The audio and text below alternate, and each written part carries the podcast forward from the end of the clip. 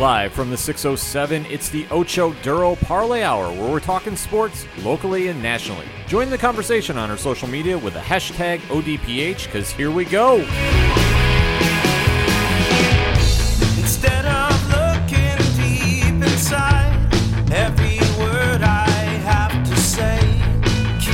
Welcome back for another edition of the ODPH podcast, better known as the Ocho Duro Parlay Hour. What is going on, everybody? Thank you so much for joining us this week. My name is Ken M. Joining me in studio, as always, you know him. His name is Padawan J. Hello, hello, hello. And also joining us in studio, it is your coach. It is my coach. It's not Notre Dame's coach, but it is the coach, Coach Duffy. Yeah, I don't. Even, I mean, did anything else happen this weekend? I everything is such a blur after Saturday. I don't remember much.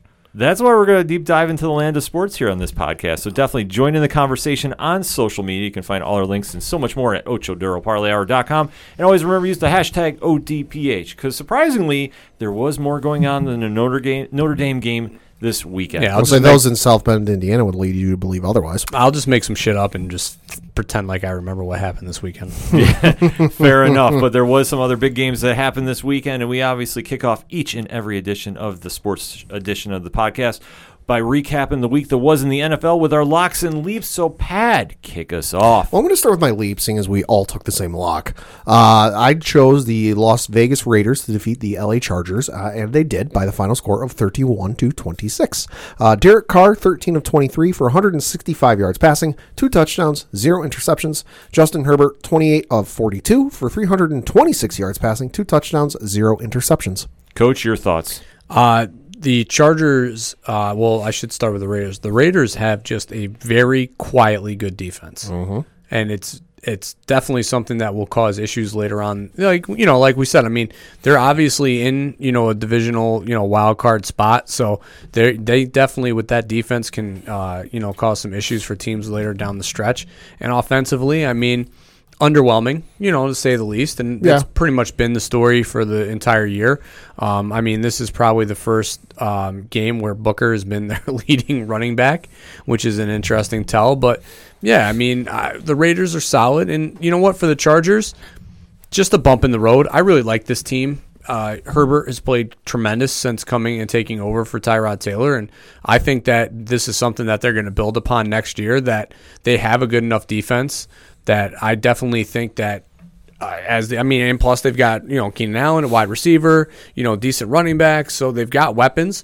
Uh, you know, maybe just a few pieces away from really being able to push the Chiefs for a divisional crown. You know, I mean, Yeah. and that's I, I they they will be my sleeper team next year, the Chargers. Okay. Pad? Uh, I'd say it like uh, a lot of what Coach said is true. Uh, Raiders, good win for them. You know, they're not the flashiest team on offense. You know, Derek Carr, good quarterback, not nothing huge. You know, running game is nothing real super flashy. Receiving, you know, yeah, they got Nelson Agholor, you know, who had two catches for 55 yards and one touchdown, and then Hunter Renfrow, two catches for 60 yards, no touchdowns. You know, so they got they got a few recognizable names, but again, it's nothing flashy. But that defense is just quietly, quietly, you know, making some big plays, and I and I think this is the benefit to Jon Gruden and that whole crew over there because they're flying under the radar and kind of playing with house money, where it's like, okay, you got the Chiefs in that in that conference. You've got the Ravens in that conference. You've got the Steelers in that conference. You know, along with the Bills, were playing very well. You know, and you got a lot of teams, and not just the AFC and the NFC. So uh, the Raiders at this point are kind of like I don't want to say forgotten, but like outside of the Vegas and I guess Oakland maybe area, nobody's really thinking about them, and and I think that's going to play to their benefit. Where obviously whoever, because I fully believe they'll make it into the playoffs on a, on a wild card spot, but you know obviously the teams won't fly under the you know you know uh, what's the word I'm looking for? They won't you know take it easy on them. They won't you know overlook them. But I can fully see this team maybe getting an upset win in the first round in the playoffs, not making it far, but just I, I can see them you know kind of messing around and playing with house money and getting a win. You never know what you're going to get out of this Raiders team, but I fully believe that they could sneak in the final wild card spot. Absolutely. I fully do. They are playing like you talked about with house money. That they're not expected to get there. No. that they're obviously in the shadow of the Chiefs and that AFC West, and Mm-hmm. we all get that. and We all understand that. But they're winning the games that they shouldn't technically be winning. Oh yeah, And that just kind of proves of what the system is working with Gruden and company, which honestly, I didn't foresee this happen in the season. I, No. I really didn't. But Espe- especially with how bad things were between the fan base and Gruden to the point where there was that, and I don't know if it's still uh, active. There was that website with the, the countdown timer to when Gruden would leave or could leave. yeah, You know, but the Raiders currently sitting in the number six seed in the AFC uh, conference. You know, right ahead of them is uh, Baltimore at six and two. So, and they're looking good. they're looking good. And to flip the coin, though, the Los Angeles Chargers. Who are the Chargers? What are the Chargers? Uh, the same Chargers they were even when Philip Rivers was there. It appears so, except I believe the stat is that out of all their losses this year, Uh huh. it's been a combined 24 points. Yeah, it's been it's been close. It's Wow. something like that. Yeah, it's just come down to not finishing games. Yeah, I mean they- that Denver game. Let's take a they, look-see. You know they had no business losing. You know they Drew Lock comes down, game winning drive, throws a touchdown. You know and of a wins that game. Yeah, you're right. So the first game they beat Cincinnati by three points. Second game they lost in overtime to Kansas City by three points. Uh, lost to Carolina by five points. Lost to Tampa Bay by seven. Lost to New Orleans by three. Uh, beat Jacksonville by ten. Lost to Denver by one. Uh, and then just re- uh, lost to the Raiders by five. yeah, it's something Wow. absurd that That's nuts.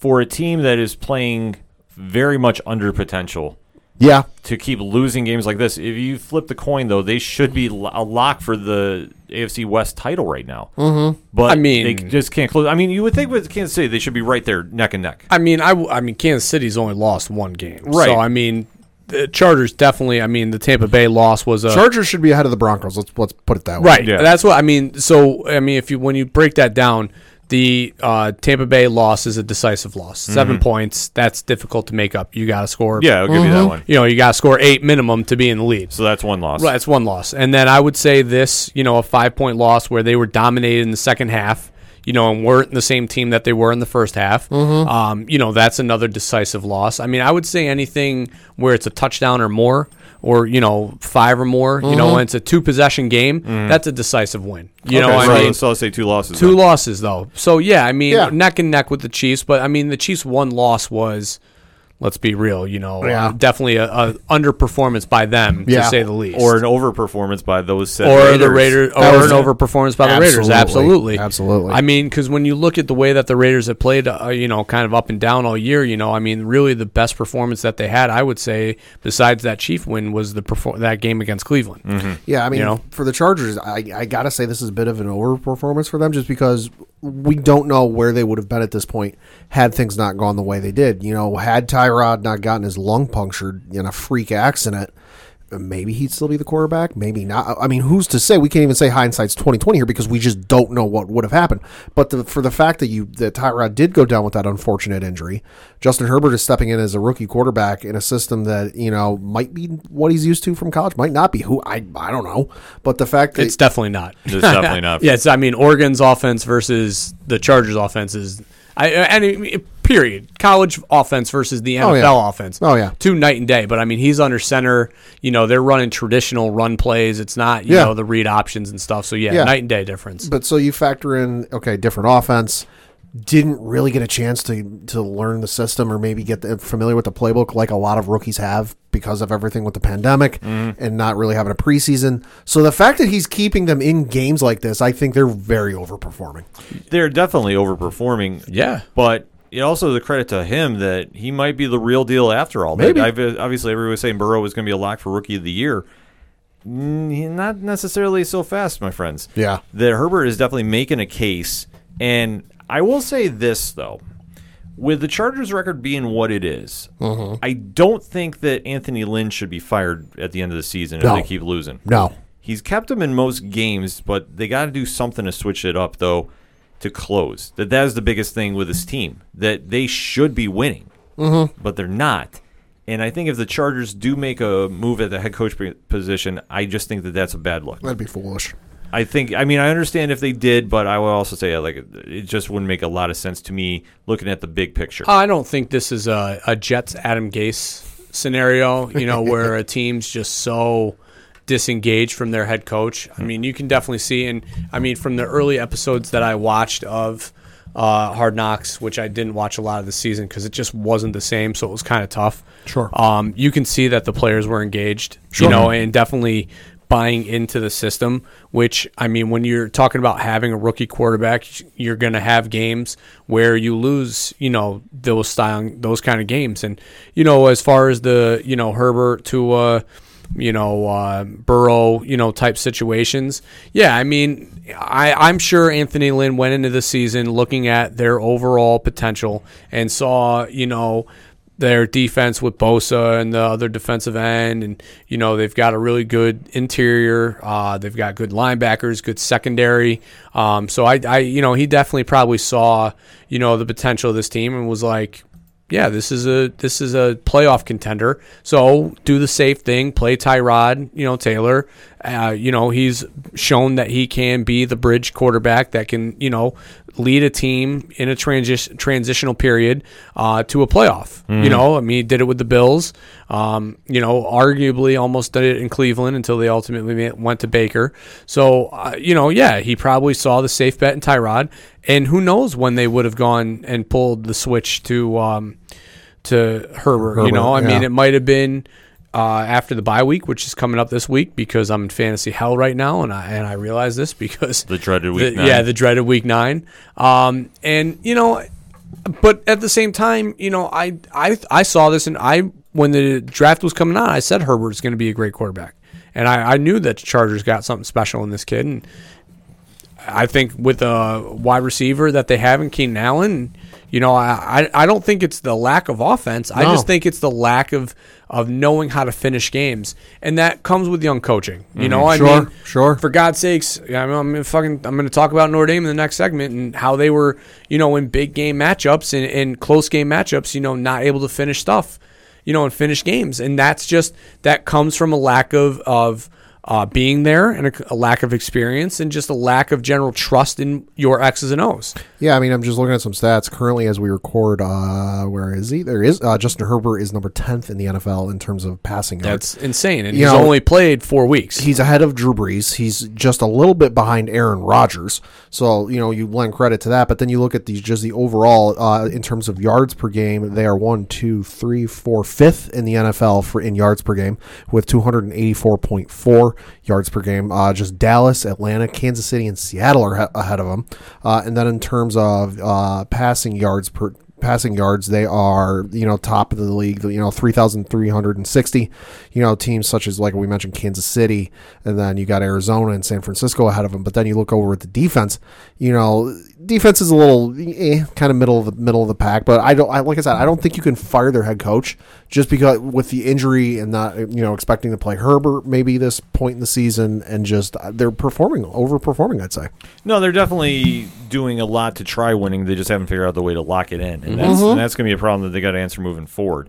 Obviously, they got some time going into the bye weeks, and I have to make a set correction. This is week nine. See, this was my bad week for fantasy football. Ah, okay. Next week is week ten. oh, okay, yeah. This is I'm in fantasy hell. Yes, because week ten is absolutely going to be killer for any fantasy players. Bye week hell. Yes, because the Chiefs are on a bye, the Cowboys are on a bye, Atlanta's on a bye, so that only hurts some people, and I know it'll really crush some. That the Jets are now on a bye. So, coach, let us talk about your leap. Yes, so I'll state the fact that he should have stuck with his original leap Yeah, we yeah, we yeah, did I offer should've. that. Uh, well, so my original was going to be the Giants, but I, I, you know, I went away from that and just went on a limb. You know, I mean, they covered the spread, which you know, uh, in Vegas is a win. So Yes. I'm still in my head counting it. Uh, I picked the Patriots, or I picked the Jets to beat the Patriots, and uh, they were pretty close. Pad, go ahead. Yeah, so New England ended up winning by the final score of 30 to 27, uh, with Nick Folk hitting a game-winning field goal at the end of regulation. Uh, Cam Newton, 27 of 35 for 274 yards passing, no touchdowns, no interceptions. Uh, and then Joe Flacco, 18 of 25 for 262 yards passing, three touchdowns, one interception. So, where do you go from here with the Jets? I, I mean, mean- can you go anywhere? No, you. I mean, there's only one. There's one. I mean, this was their best peak performance that they're going to get. This was their one opportunity Yeah, to seize everything they've ever wanted, and they just let it slip. I see what you did there. Thank oh, you. well played. Uh, no, so, I mean they they had everything going for them this game. Flacco was looking like a wizard out there, you know, harnessing his old, uh, you know, Baltimore Raven days. The wide receivers were playing well. Frank Gore was able to carry the ball. And didn't they say something in the game? I could be wrong. Wasn't this the first game the Jets all season have had their top three receivers playing? Yep. So that went to their favor. Defense was look. Defense looked great in the first half.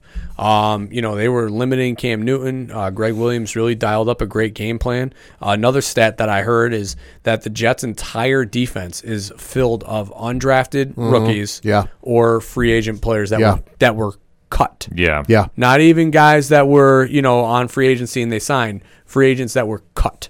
So, I mean, that's just, I mean, Gregg Williams is, you know, making literally, literally making chicken salad out of chicken shit. Um, and then to flip it to the, I'm not, I mean, and I already talked to the offense. So to flip it to the Patriots, damn, dude, Cam Newton, Newton's not a good quarterback. I'm sorry. I know 27 to 35 looks good, but I watched a big stretch of this game, and all of those passes were inside the numbers, and not you. You got to be. I mean, they even talked about on the the the broadcast. Gregg Williams was daring him to throw it outside the numbers, especially late in the second half, Yeah. or late in the uh, first half, uh, late second quarter, and just the accuracy of those passes are bad. Well, and Cam's never been known as a passing quarterback. He's always been a running quarterback. Right, but I mean, Jesus, like.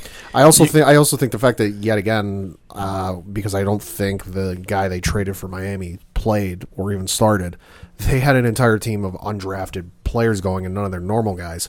So that definitely worked against it. But I think it just goes back to like I said, Cam's not a passing quarterback, and, and watching that game, you know, I was amazed he got any passes off as many blitzes as you know uh, Williams was dialing up there. Yeah, well, I mean that's why you you pass block, and even Brian Griese said that it almost looks like Cam doesn't trust the offensive line because he's not settling his feet in. He's not. He doesn't know where the protections are going, and that's an issue too. And I mean something that you wouldn't is an uncharacteristic thing of a Bill Belichick coach team, but.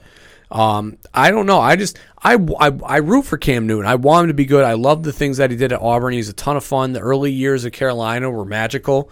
You know the the Superman, the whole kit and caboodle. The oh you know the play. Oh watch this, and then the wheel route to Christian McCaffrey. I mean all that shit's great. But I mean when you get to the crux of it and you really boil this thing down, you watch it. It's just I mean it's just not good quarterback play. Well, and I think in regards to the offensive line thing, I think they've had the same starting offensive line from start to finish all season, maybe once or twice. Hey. They've had they've had offensive line injuries like you wouldn't goddamn believe. Listen, I get it. I fuck. I'm a Giants fan. No, I know. No, I know. mean, No, I know. Anybody want to talk offensive line? It's me. But I I but I also think this is kind of again goes back to what happened with the preseason and pandemic and not having. And Lord knows if they even had a f- normal practice like they they normally do in a normal preseason. yeah, but let's talk about week one to week now. Oh, Yeah. sure. Yeah, no, I'll give you that.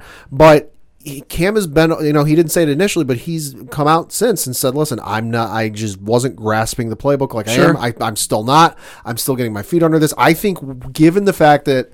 You know, were there a normal preseason and everything that could have gone the way it normally does, they might look a little better. There'd still be some growing pains because Sure, new it- quarterback, new system. New quarterback, always. new system. I mean, they talk about this with Tom Brady, and, and maybe part of the reason Brady struggled earlier in the season to where he was playing at least up to this week Still fucking struggling. What are you t- still you know, looking but like shit. well, this Yeah. is this is what somebody was saying prior to this game. Yeah. you know, where it's okay. You go to the, on this team, you know, your old team, you know, the call for some plays like red twenty eight, red twenty eight, or whatever it is. You go to the other team. Oh, it's not that. It's some other play. So you've been calling the same, you know, thing and the same whatever for you know five, six. right, the vernacular is different, but the Yeah. outcome is still the same. It- you're Yeah. you know you're everyone ev- human beings are you know have tendencies to just do the same thing and they're used to it or whatever so retraining your brain to not do that takes some time and i think that's the case here I think that there's a couple different factors going on with Cam Newton in this. One, I think we've all touched upon.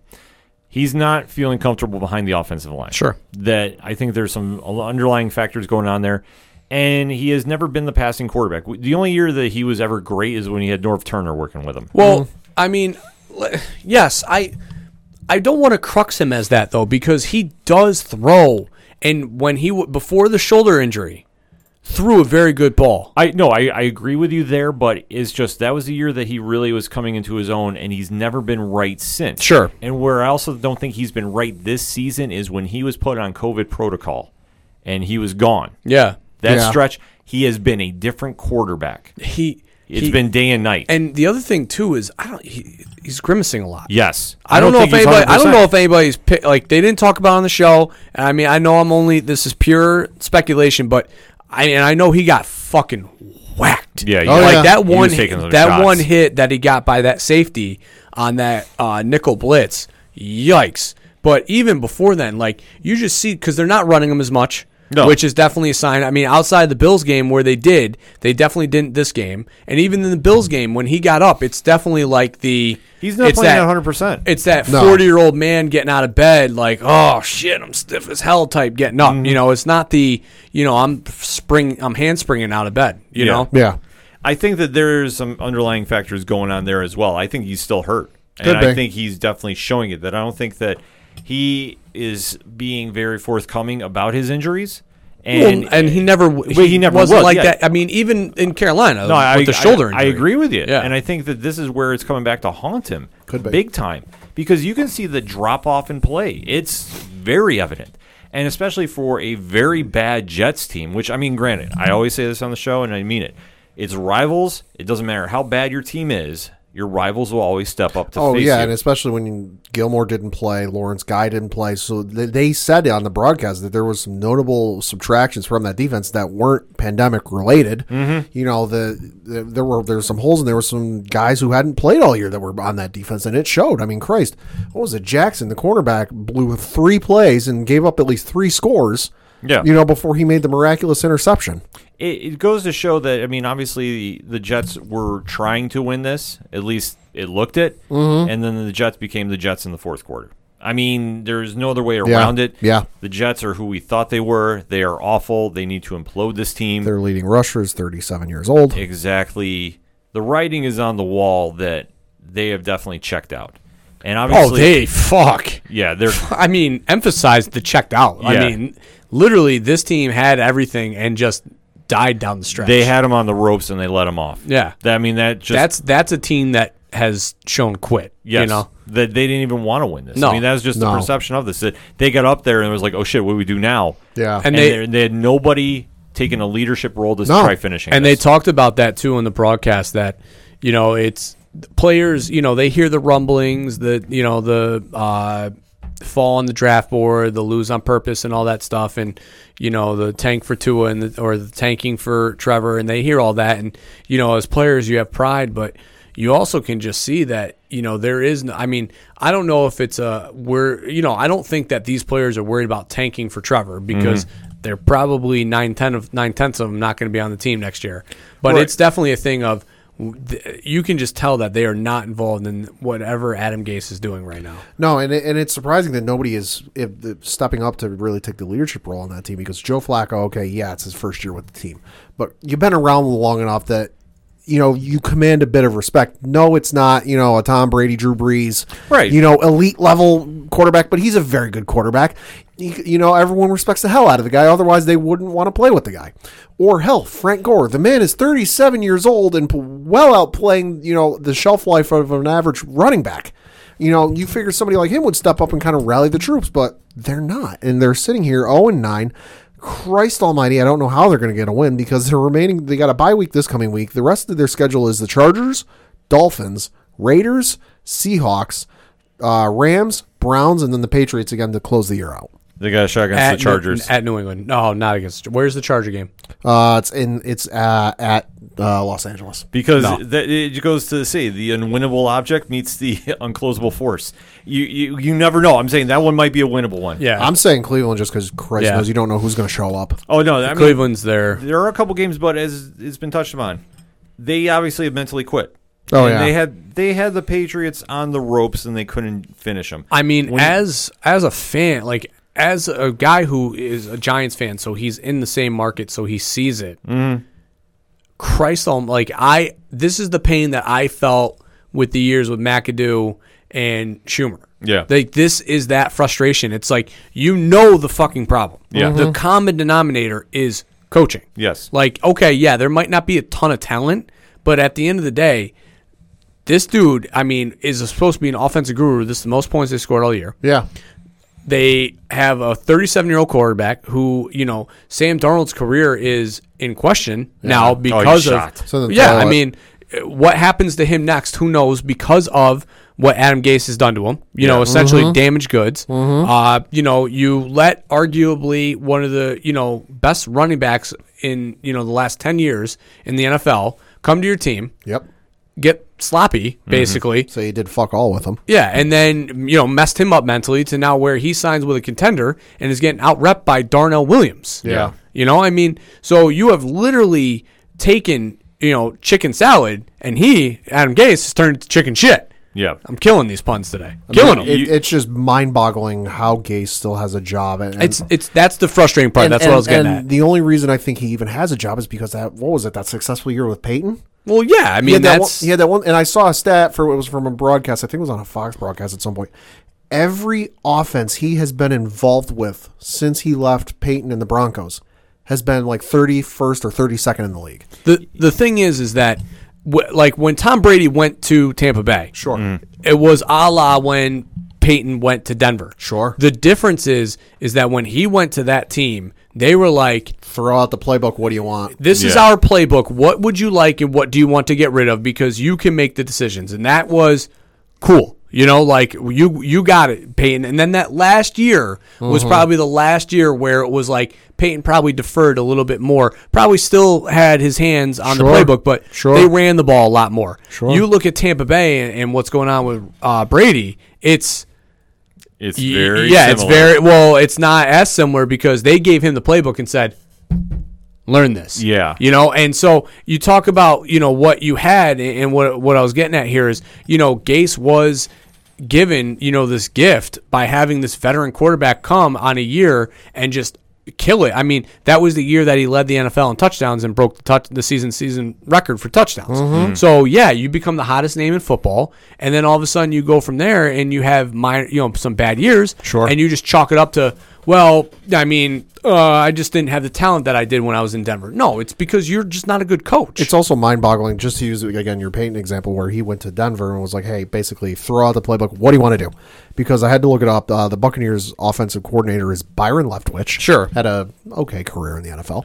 I'd say so. Wh- If you got two quarter four quarterbacks, you know, one currently playing, one formerly playing in the NFL, and you're the head coach, who would you rather go with for what plays you Oh, should do? it's or- not. This isn't Byron Leftwich. This is Bruce Arians. Yeah, well, he's. Sha- I mean, Byron Leftwich is shackled right now. We, we can get into that a little later. Look, Yeah. What I mean was similar is you had an aging quarterback that is Yeah. Right, is right. in a Yeah. decline, Yeah. and your head coach is just deferring any kind of blame from it.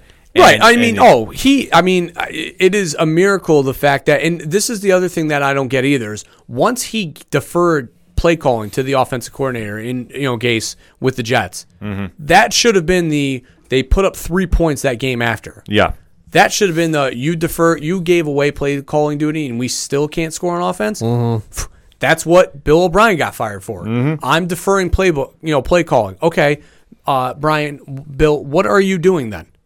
He's not doing anything, and it shows. Exactly. And then he's just waiting to get his pink slip come the Monday after the last game of the regular season. and that's too that is too long. Yeah. I mean that what that tells me as a Jets fan, you know, sitting on the outside watching is you are purposely trying to lose these games right now and not even making an attempt. oh no, No. It, it's That's what I would see. It's very evident, and that's why they're going to be the bottom of the AFC East moving forward. The Patriots are going to be the Patriots and still got some work to do. And they're going to be looking up right now at the leading Buffalo Bills, who pulled off my leap in a very highly contested game, I got to say. Mm-hmm. I, Sure. I got to say, this pad, you got those stats. Excuse me. So yeah, Buffalo ended up winning by the final score of 44 to 34. Uh, Josh Allen, uh, 31 of 38 for 415 yards passing, three touchdowns, zero interceptions. Russell Wilson, 28 of 41 for 390 yards passing, two touchdowns, two interceptions. Coach, your thoughts. Well, I mean, to be fair, I don't really think that this shows, you know, the actual telling of the tape of this game because I mean, the Bills look great. Yeah. And I mean, this was pretty much all Bills, especially the first half. You know, the second half, obviously, Seattle kind of climbed in a little bit late in the game. You know, they had that really good third quarter, but this was definitely a game that the Bills had their way with this Seattle team, which, you know, again, I think, and this is a game where Seattle had Jamal Adams back. Uh, the first game that they played with Carlos Dunlap in the lineup, you know, the trade that they got from Cincinnati. And, you know, so here you think, all right, Seattle's finally going to have some pieces to fill the gaps defensively that they were uh, having issues with in all the other games that we, you know, the Arizona game comes to mind, Right. the Dallas game, even though they won that game, you know, their defense did not look the same in that game uh, without Jamal Adams. So now you're sitting here and you're like, all right, you know, all these pieces are here. They're going to go into Buffalo and they're going to play a full team game and have it on both ends. And defensively, they just are ter- They're just not good defensively, and it's it's a puzzle piece to me because they have the pieces to be good. Absolutely. And I mean, good for Buffalo. This is Oh, a great yeah. win. Yeah. This is a, this is a Yeah. win. I mean, you credit to you for picking them as your lead because you. I mean, you said in last week's show that this was a game. This was a must prove me game. Yeah. This was Mm-hmm. a show me what you really have, and for Buffalo to go in because this is a game that Buffalo easily could have lost because of the way that they have performed against teams that are of the same level or on or better than, Mm-hmm. and they, a game that they lose. You know, the Kansas City game comes to mind. You know, so for them to come in and put the shellacking by ten points, credit to Buffalo. I mean, I got two things about this game. One, this just lends further credence to my belief, you know, uh, that if you have some terrible thing happen with your family, you will play inspired ball and torch the shit out of the other team. Uh, Brett Favre, when he lost his father, went into that Monday night game, four touchdowns in one half.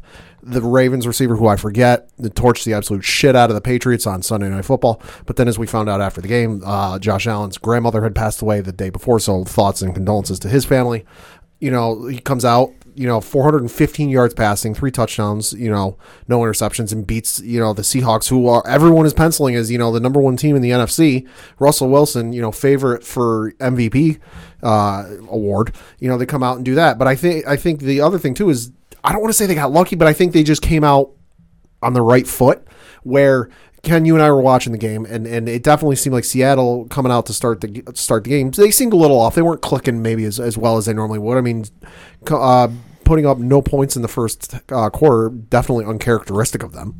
Yeah, no, this game definitely was the Bills must win. And they mm-hmm. needed Yeah, a it had to statement. Yeah, it was a statement win against Yeah. a playoff contending team. And also to touch upon, the Bills fans raised hundred thousand dollars for the Children's Hospital in Buffalo in them. honor of Josh Allen's grandmother. Good for them. So I definitely want to shout out Bills Mafia about that. That they really stepped up for They this. do more than break tables. Yes, they do. And I, I mean, that was just something that Josh was playing with a lot of emotion. Yeah. And from the moment they got the opening kickoff, I mean, they ran right down the field and they were playing smart football, which they needed to do. They were definitely getting the passing game going because for all of the greatness we talk about Seattle, Mm-hmm. their defense for passing is dead last in the NFL. Uh huh. so Which Josh, certain people out where we were watching should have learned. yes, yes, they should have. Why aren't the Bills running? The Bills why are why are they passing so much?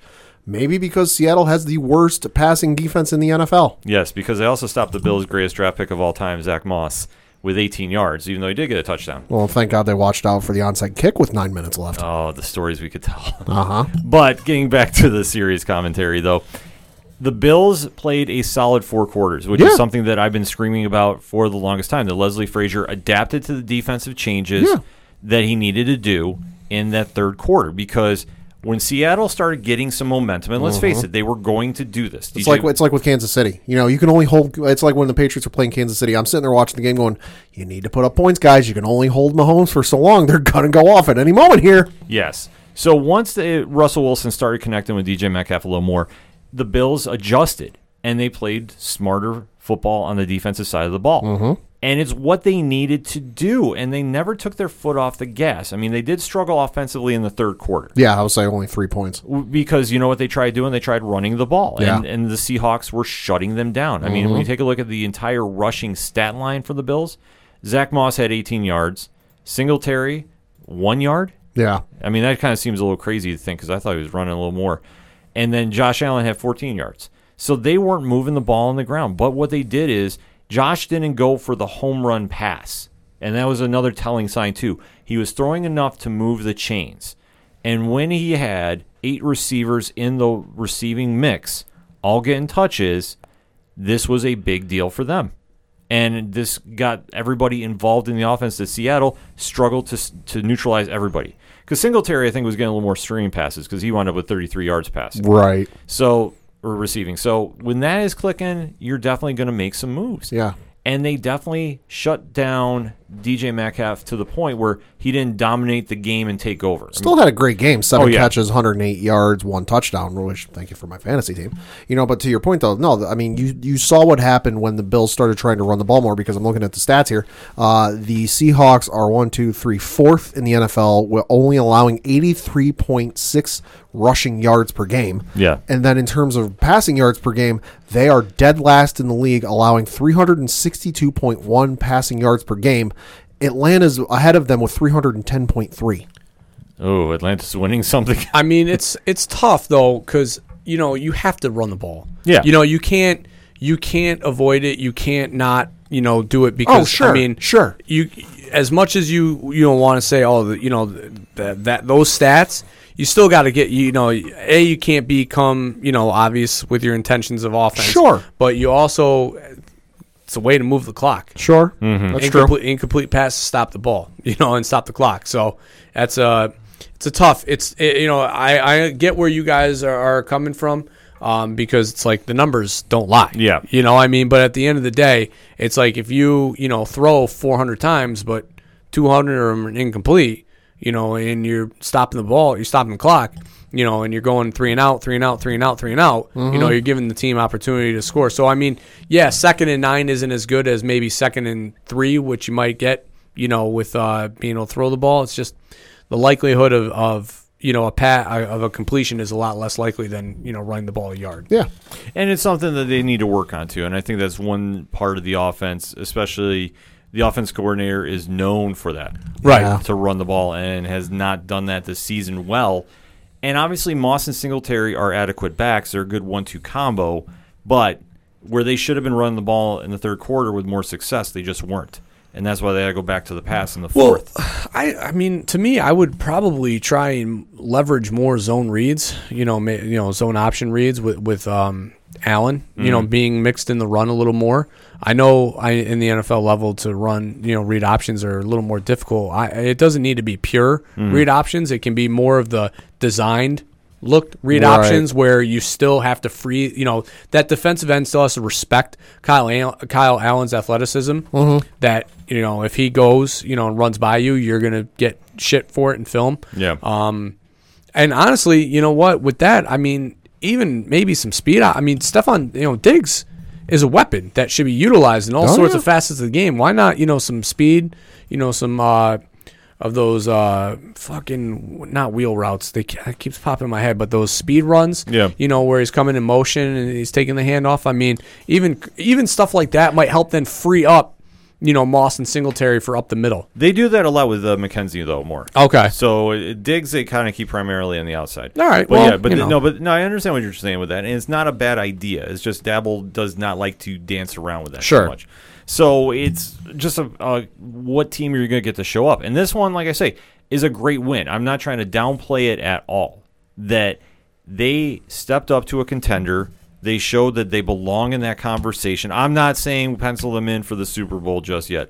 There were a lot of, I will say this, a lot of the uh, Monday morning quarterbacks were already talking about that. And I'm like, slow down.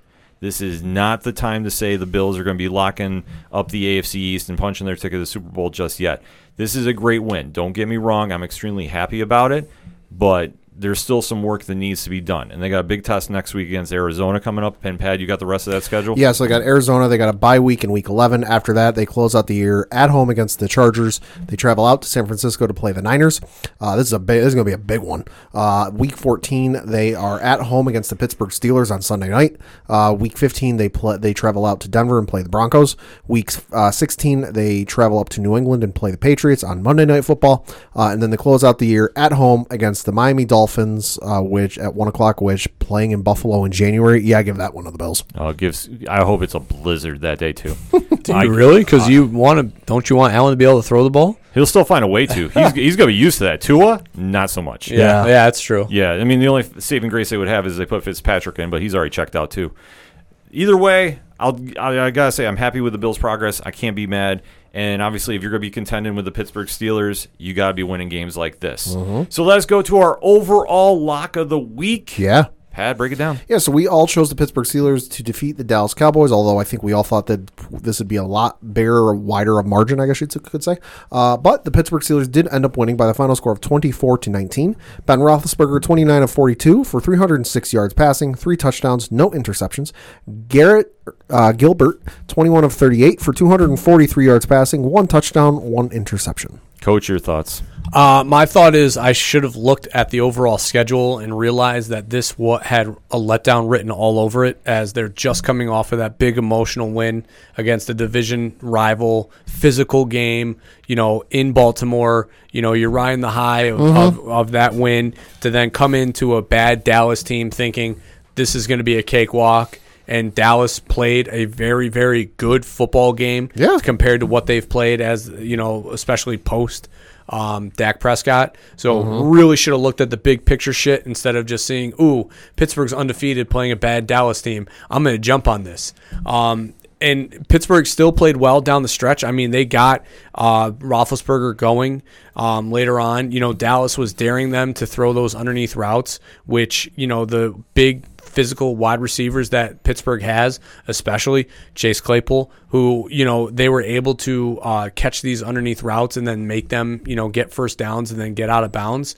Um, you know, late in the game were huge, um, and they still you know for all that being said, almost let Dallas get back into the game. You know later on, so. Hats off to Dallas. This is probably the best game that they've played all year, Yeah. especially post post Dak. Yeah. and um, you know Pittsburgh undefeated still and looking good. Definitely. Yeah, no, definitely uh, win good win for Pittsburgh. I know some fans might be a little nervous or like, oh, you know, we should have won this by more. And yeah, you should have. But you know, with with teams that go undefeated, and I'm a little familiar, there are there will be games in that season. Where, Are, are you? yeah, uh, there will be games in, in those seasons where you have a run like this, where you go eight 0 nine 0 10 0 whatever it is, where things get a little close. Things get a little too close for comfort. Things don't quite go your way. I mean, the one that comes to mind for me was uh, when the Patriots went into Baltimore on a Monday Night Football game, and if it wasn't for like a toe tap catch from Jabbar Gaffney at the end of the game, we wouldn't have won that game in Baltimore and would have lost, uh, you know, the undefeated uh, Streak. record at that, that point. So there will be tests like this, and, and so far Pittsburgh is stepping up to them. You know, we will see where things go. You know, uh, there was an announcement today with some of the Steelers, uh, most notably Ben Roethlisberger getting put on the COVID nineteen list. Now, whether that's a you know, I don't. If I read right, he hasn't tested positive, but he was near somebody who had, it, so he, he's con- Yes. he's considered a high risk. But I was also reading this could be a Matt Stafford like situation where he's on the list now, but he could end up playing by Sunday.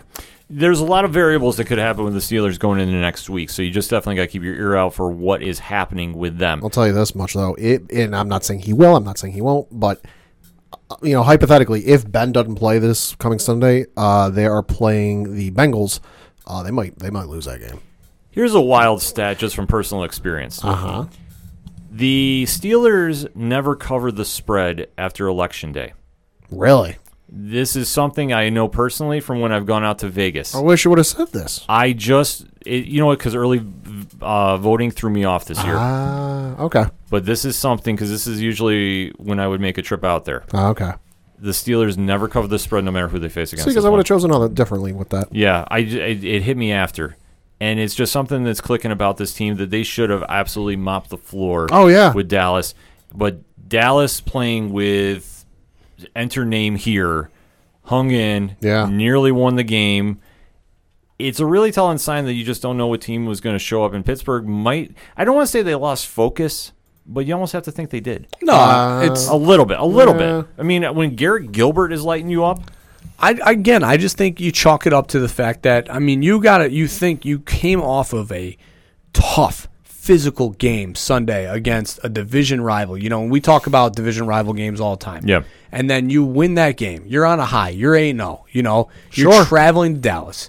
You see, you know, they read the paper, they see the spread, they know what's going on, you know. They see that they're three te- 13 and a half point favorites, you know, and they're sitting here and they're like, you know, oh, we're to, this is going to be a quick game, you know. Roethlisberger's like, shit, I might be checked out by the third quarter, you know. It's I like, mean, it's like when the Patriots went into uh, what was it, Washington, and they put up like fifty. Yeah. Yeah, I mean that's that's the type of thing. I mean, players know they know what's going on, so here they are. They probably took it lightly. I'm sure practice. I mean, they talked about how uh, the defensive tackle didn't practice till Wednesday or practice till That's not- Thursday. Practice till Thursday because not good. no, they gave him they, They gave gave him the day off. time, yeah. they gave him time off because they knew how physical the Baltimore game was. So Yeah. you know the turnaround time is difficult, and all these things, all that shit, just it adds up. Then you talk about the the that stat where they haven't covered a spread. You know. Uh, Post election, I mean, all those things add up to what we got here, which was a down performance. It's something I definitely want to research. I, I'm not going to say it's a, it's a fact, but I know personally, whenever I've had to go, when I've been out in Vegas during this time Yeah. period,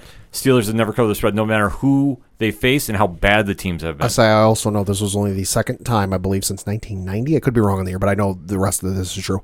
Uh, this is also the second time since at least 1990 that Dallas have, have been uh, for underdogs at home. Yeah, it's a wild stat to think about, but for Dallas, I mean, obviously, underwhelming season continues, and McCarthy, I I don't think is going to make it to the end of the year. Dude, it's not looking promising. No, I think he's gone. I think Anthony I- Lynn is safe, but I don't. I don't think McCarthy's good as gone. I just, I honestly. I don't understand. I and I mean, I know that the injuries are there and everything, but like when you know Jerry Jones, I think looks at this team and he looks at the overall performance of everybody. Mm-hmm. I mean, I don't understand how you don't say this is the same team we had last year. Yeah. This is the same underwhelming, underperforming team that we had last year. Now, part of this is on him for not going out. I mean, uh, well, I guess they did. You know, they went out and got Andy Dalton, who they thought, you know, was going to be, you know, a solid backup who, you know, hasn't really has also underperformed. But at the same time, you know, you've got uh, the offensive weapons that you do. You know, you went out, you spent a first round pick on CeeDee Lamb, Cooper, Gallup. You know, the the tight end's pretty good. Ezekiel Elliott got paid. You know, so you've got the weapons offensively, and you just you're underperform. I mean, 19 points is not what this team should be putting up offensively. No. They should be putting up stupid dumb numbers. should be 40 a game. Yeah, without and regardless of who's at quarterback, because they should be able to get these guys open and get them in space, and Yeah. they're not. And, and and the problem is, and it's always been, the defense. Yeah, Mm-hmm. their defense is obviously lacking, and that's the reason. It's it's like a typical Green Bay led team by McCarthy. It's exactly that is literally he. It is Green Bay 2.0. Yep. Minus Aaron Rodgers. That's literally what this is. exactly, and where Rodgers would make up a lot of those mistakes for him. Unfortunately, you don't have it with Dak going down and a revolving door at, at Yeah. your quarterback position just because of injuries. It's a weird thing to watch from the outside looking in, but for Dallas, I mean, the ship is sinking badly. I'm trying year. to think of like when's the last time Dallas had like a truly feared defense, and I, I think it was Wade Phillips. I think he At was the, was the You know, last the, time. the Jimmy Johnson era when Wade was. No, no, no. The the second time Oh, the Wade second was there time- when they had Wade, okay. when they had the two defensive ends. They had uh, DeMarcus Ware. DeMarcus Ware and whoever, and then they had the safeties. Yep. You know, and Sean Lee was a young Sean Lee, um, you know, still in his prime, and they they had the other linebacker. I mean, I, the names are escaping me. I mean, I've seen Dallas enough. I probably should know the names because you know they were dominating the Giants. You know, in that time, Tony Romo at quarterback and stuff. But the defense was very, very good. You know, the defense was what kept them in games. You know, the offense would sputter, but the defense was always there. Um, and I'm pretty sure that was Wade Phillips who was there. Um, you know, if we're if Dallas fans, if you think of anybody, you know, else, let us know. I can't. I'm sure Dre's going to hit us. I think there. I think there was one other defensive coordinator after Wade Phillips that they had a good year, and I, I'm like Nolan is popping in my head, but I don't think it was him. So, it, I know there No, might have been one other season, but it's just- Marinelli.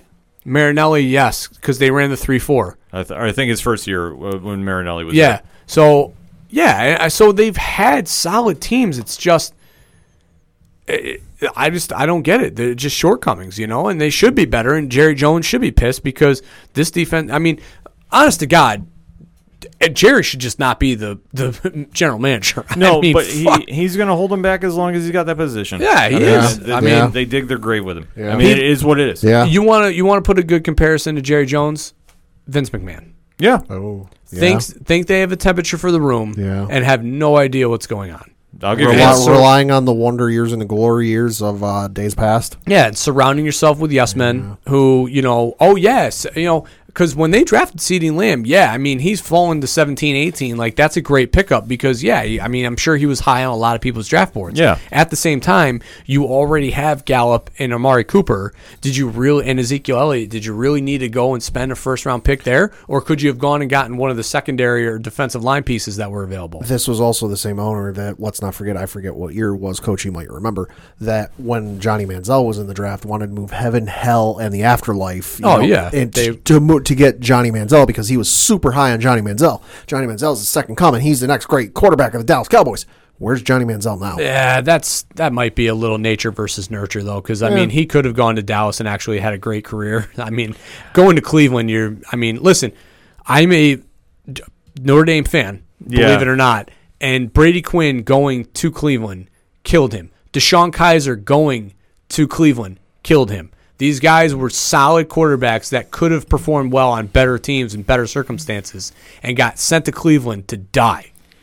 I don't know with Manziel. I do agree with you about. Um, I'm, I'm yeah. Listen, yeah, I'm not Man- saying Yeah, no, Manziel. I think was just. I'm just saying it could have been. It could like think about it. that. Think about how bad those Cleveland teams that Johnny was I'll, on. I'll give no. I, I will give you that, but I'm just saying with Manziel though, I think he's a different cat, and I don't, I think he was struggled in the NFL. Period. All right. No, that's just my take on it. Like All I right. think he would just have struggled. I think you pair him. You know, at the time they had uh, shit. They had Joey Galloway would have been still in his last year at Dallas. Then they had um, the other big. Had another big. Dez Bryant. You know, was his other wide receiver. They had you know. Um, Jason Witten, so they had pieces there, you know. So now you pair him with them. Yeah. might have been a little bit different outcome than when he was paired wide receiver with. I mean, I- who no, knows? I know, no. Joe Thomas was their offensive tackle. That's the only all star that I remember from those teams. I will give you that, but like I say, I'm going to stick to my guns about this one. All right. I think Manziel is just a different cat. That I think that he was a great college player, but I don't think he was ever going to be a great pro. but at the end of the day, though, our assessment of Jerry Jones doesn't have a feel for the room is 100. percent Oh, that's fact. That's Uh-huh. fact. That's you can't argue that. Because again, they there was defensive players that were taken late in that first round that easily could have been where they took CeeDee Lamb, or you know they could have traded down and still landed somebody. And no, they opted for CeeDee Lamb. Which listen, I mean, he torched the Giants that week. I mean, sure. 186 yards. Sure.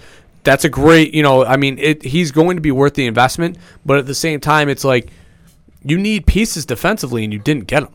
Yeah, it's just something that Dallas has lacked this sense of the room for many, many years, and it's coming mm-hmm. back to haunt him now because two and seven in a winnable division. Let's face it, they can I still they're win this still thing. they're still in it. They're still Yeah. in it, which is Yeah. just wild to say. Yeah. They still have a lot of work to do, and I don't think they're going to get it done. I just don't. Well, and just shout out to Jim Nantz for the funniest line of the weekend uh, when they had a, like a, the blimp shot of AT and T Stadium, saying, "Oh, some like to call it Jerry World, or as other people like to call it, the house that Tony Romo built," Uh, which got a laugh out of me. Uh, yeah, they said something. He said something else to uh, because this is obviously you know many of times that Pittsburgh's traveled there, and he made another reference to Tony. He was like, "Yeah, the last time Pittsburgh was here, you know, the Dallas team was led by uh, you know this guy who was a quarterback. He was all right, you know, the Tony Romo guy."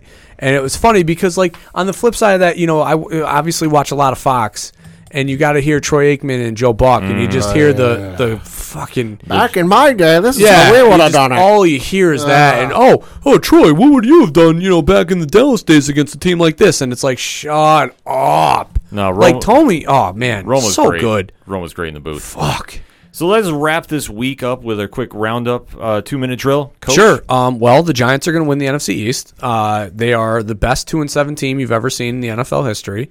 I don't understand how or what this team is because that defense put on. I mean, and I get it. Like Washington offense isn't great, but that defense played lights out. I mean, you could have plugged them in uh, against a lot of other mid-level teams. Like, I want to see that defense play Philly next week. That I want you literally just to pick up and move that team into the Dallas game because they will f- they will rock Philly. They will dominate that game. I will take the Giants and take the under because the Giants defensively are going to dominate the shit out of them. They are very good defensive. Leonard Williams, I apologize for every mean comment I ever said about you. Wow. Because I said a lot of mean things. Wow, yeah, you did. I said a lot, a lot of mean things, and I'm sorry. And you're going to leave in free agency now, and Gettleman might have been right. I said it. Oh my god. I God. said it. Who is I, this?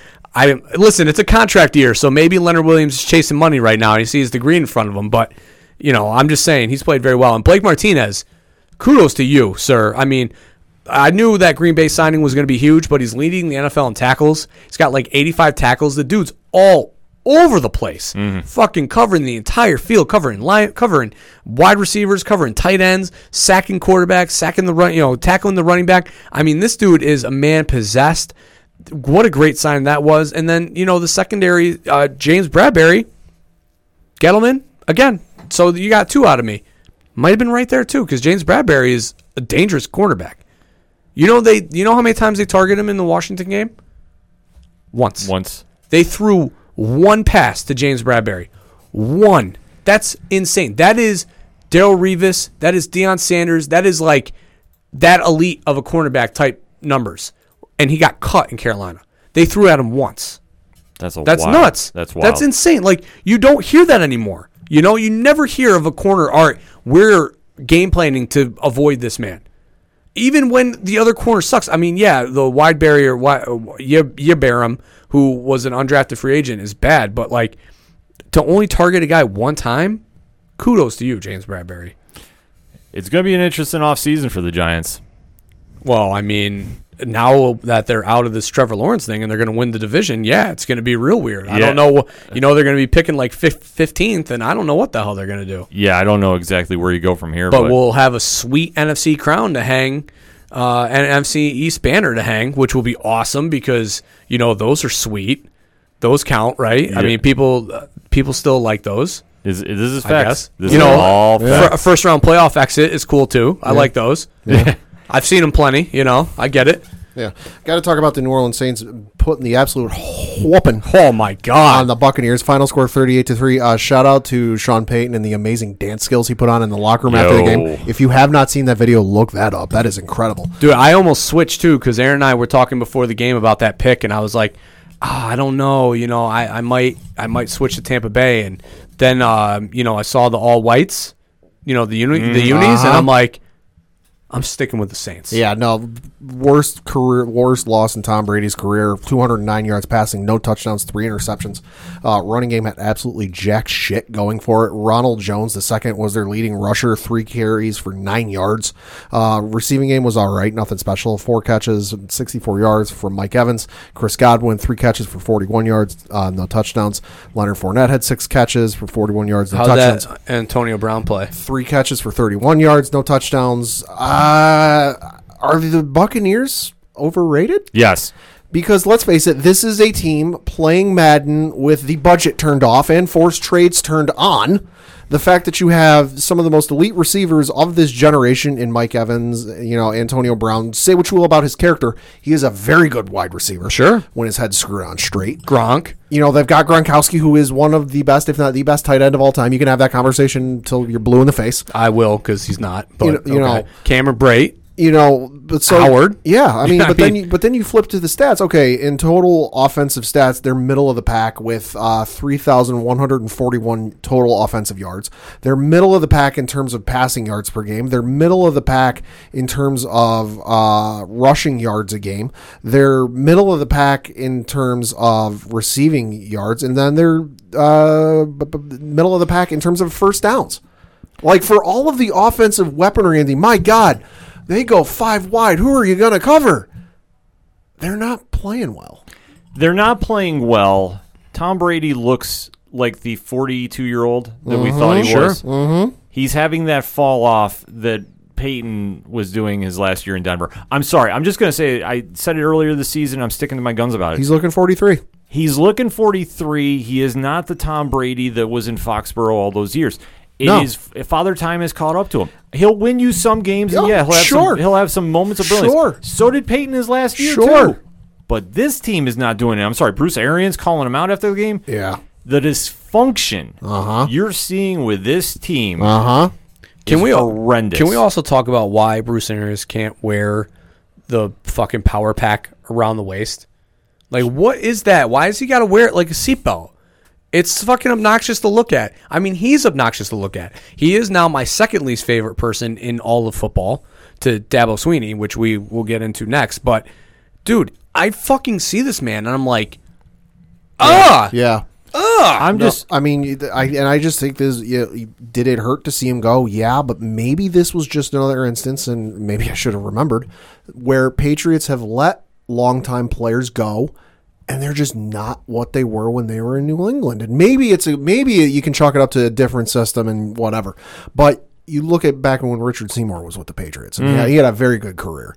Left, never quite the same as when he left, you know. And then the other one that jumps to mind was, oh fuck, he had uh, what Lawyer Milloy did the same thing yeah. when they uh, cut what was it? Uh, Deion Branch. Never quite the same, you know. And then uh, shit, uh, got the interception in the Super Bowl against the Seahawks.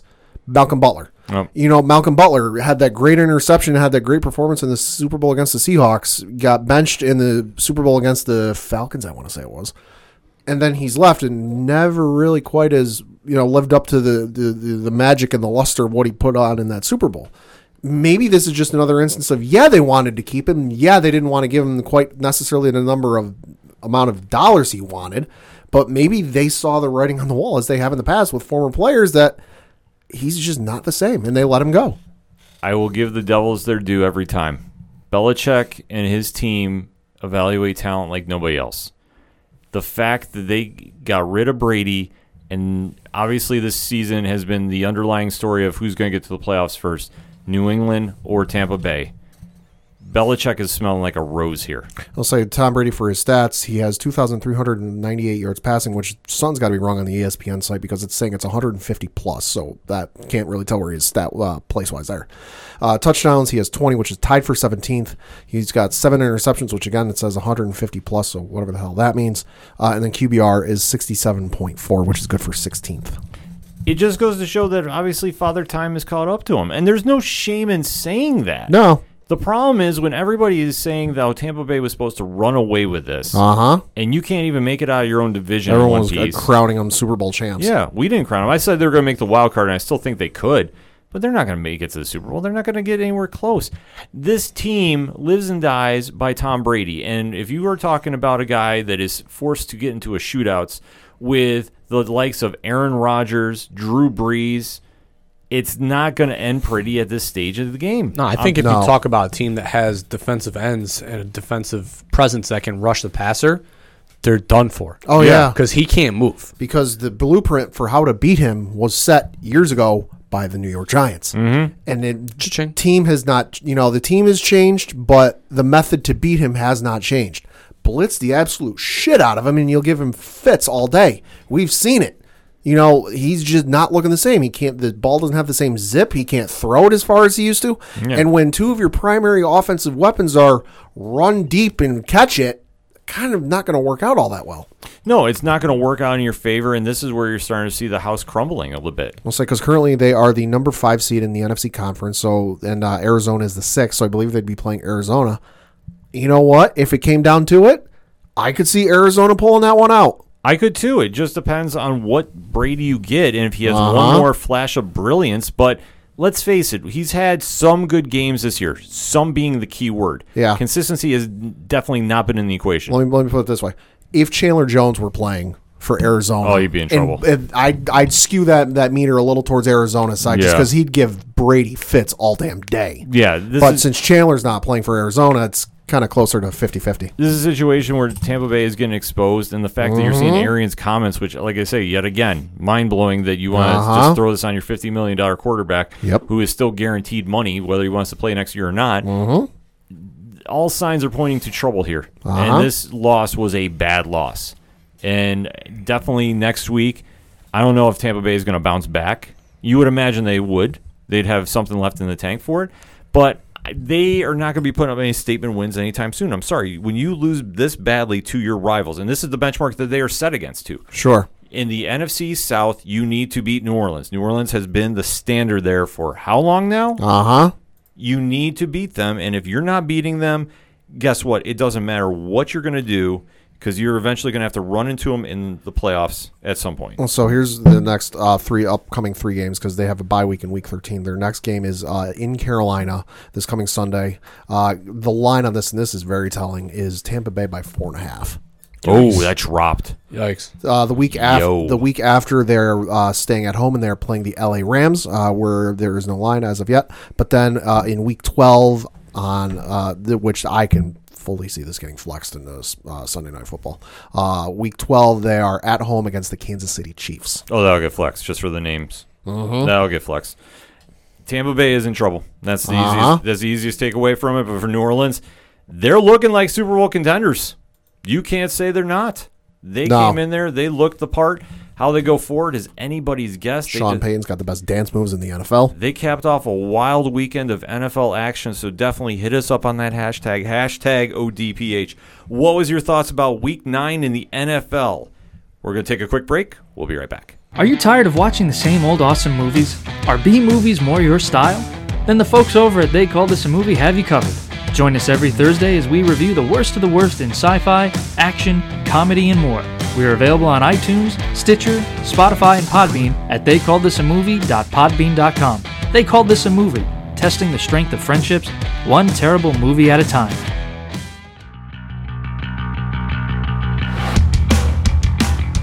Hi, this is Tyler from Second Suitor, and you're listening to the ODPH podcast. I want you to get it.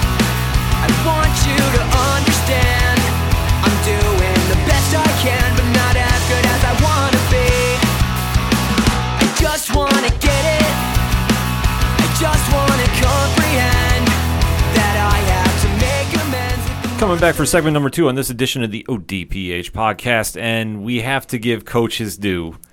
I'm honored. I am. I'm speechless, Ken. Thank you. Yes, uh, this is the uh, Notre game that we were talking about earlier. Ah, So, Coach, we are going to let you talk college football. The floor is yours. Well, I mean, there was only one thing that I particularly want to talk about, and that was, you know, the number one team in the nation, Clemson, uh, coming into Notre Dame. Uh, you know, one of the big, you know, matchups uh, in college football history. You know, with a team that uh, number one coming into a, uh, you know a top five opponent. You know, in Notre Dame. So you know they've had these games before, whether it was Miami, Florida State, Alabama. You know, they've had these big time games. Uh, Georgia, you know, a few years ago. So the uh, USC, you know, in, in 05, which definitely has, you know, imprinted in my brain. Um, but, you know, Notre Dame has these type of games. That's why kids go to, you know, Notre Dame um, to play in these kind of games. And, you know, Pad, go ahead and, and do the stats like you would normally. yeah. So Notre Dame ended up winning the game by a final score of forty-seven to forty. Ian Book had twenty-two of thirty-nine for three hundred and ten yards passing, one touchdown, no interceptions. Uh, DJ, I won't even attempt that last name. Oh, I, f- I fucking practice in the car. Uh, uh, Ui Agalai. Sure. Uh, had 29 of 44 for 439 yards passing, uh, two touchdowns, no interceptions. So, this game obviously had a lot of underlying moments going on. Obviously, People waiting for it to go over so they could watch Saturday Night Live. That Yeah, was sure. up there Because as well. this game ran till what, like 11, Four, like 11 4 so let me take let me take you on a journey guys Sure. let me let me take you on my night because Do, do we have to give the sounder the warning? no period? no no this Okay. is this will be all right this will be so i uh uh, watching this game, I mean, I, I dubbed it the all hands on deck game in the Duffy household. You know, this is this was a big time, big time, big big deal. Um, and you know, so the first quarter, you know, Notre Dame gets possession of the ball, and Kyren Williams breaks, you know, like a forty-yard run uh, to go up seven nothing. And I initially was like, "Holy shit, Notre Dame is in this game. They are in it." Because that was not happening in the thirty to three loss that Notre Dame had to Clemson in the Sugar Bowl, you know, a few years ago. So I was like, "Holy shit, they're in this game! Like this is a reality." And then you know they they go down, you know, and they have a few possessions where, um, you know, they they kick field goals, and uh, much to your uh, Buffalo uh, Bills friend, uh, you know, I was saying they got to score touchdowns because you can't, you know, go and, and have a team here and settling for three points because ultimately they're they're going to be able to break it, you know, and they're going to score touchdowns. So, you know, ultimately that is kind of what happened here, and and Clemson did kind of crawl their way back into the game. Um, and and all of a sudden, you know, now now it's you know it's a game, you know, and and we go into the second half, and uh, Notre Dame lets their foot off the gas a little bit. Ian Book has a soul crushing and ev- well, I guess I should backtrack because you know then all of a sudden you know they announced midway in the beginning of the game that Biden's going to be given a presser and the mo- game's going to be moving to USA. So I was in a panic because I was like, when is this going to be happening? So, um, you know, NBC did a tremendous job though uh, of coverage. So kudos to them. I will get into something else that happened though later on. Um, so then Clemson, anyway, get back on it, uh, com- comes back in the game, and now they're winning. And Ian Book has a soul crushing turnover that I was like, Notre Dame's going to Notre Dame. That's what they're going to do. This is this is this team. This is uh, this is exactly what this team is. They just in big moments come up short. You know, I'm thinking back to the Reggie Bush push. I'm thinking back to the Clemson loss. I'm thinking back to the Alabama loss. I'm like, the wheels are going to come off here. But the defense, they hunkered down. You know, they settled for three after that turnover, or actually they punted on that, which then Notre Dame, you know, gave Notre Dame the opportunity to come back, um, and ultimately, you know, push this game to overtime by an uh, absolutely tremendous drive by Ian Book that left me off my feet. I was screaming. Thank God I didn't wake up any of my kids. I was shocked. Uh, Ian Book to uh, Avery Davis to tie the game. Uh, ultimately, then going to overtime uh, and, and winning the game. You know, on on a hell of a throw by Book um, to Avery Davis again, and you know Notre Dame pulls out a win. Um, credit to you know the the Notre Dame team. I mean, Kyren Williams played a lights out performance as a running back. Um, they Clemson, you know, and their defensive coordinator, you know, they're known for for pressure, you know, for blitzing and throwing all sorts of different kind of blitzes. And Notre Dame's offensive line, let's face it, you know, is one of the best offensive lines in the nation. That's what you know Notre Dame's done for the last ten years. You know, from McGlinchey to Quenton Nelson to Ronnie Stanley. I mean, there's some like stupid stat out there that Notre Dame offensive linemen in the NFL right now are making like over two hundred million dollars in the NFL right now. So they're paid. Yeah, You know? well, they're obviously stepping up when they get to the big game. So I mean, Yeah. that's that's the thing. When you are leaving college, you definitely want to carry on and progress. Yeah, and Notre I Dame's mean, been turning them out for. yeah, I offensive mean line. that's what they do, and um, so these guys played a great game. But Kyren Williams picked up the blitzes, and I mean there was times that he absolutely got obliterated Mm-hmm. in picking up the blitz. But what he did when that happened was Notre Dame, d- you know, the, he picked up the blitz, and the guy blitzing him wrecked himself by crashing into him because Kyren Williams was basically just a crash test dummy. Yep. just hit me, you know, and they were able to give Ian Book time and space and. You know, to me, I think Ian Book put himself in a position where you know he might not be uh, the sexy quarterback, you know, with all the stats, but the guy's a winner, and I think he's put himself in a pretty good draft position.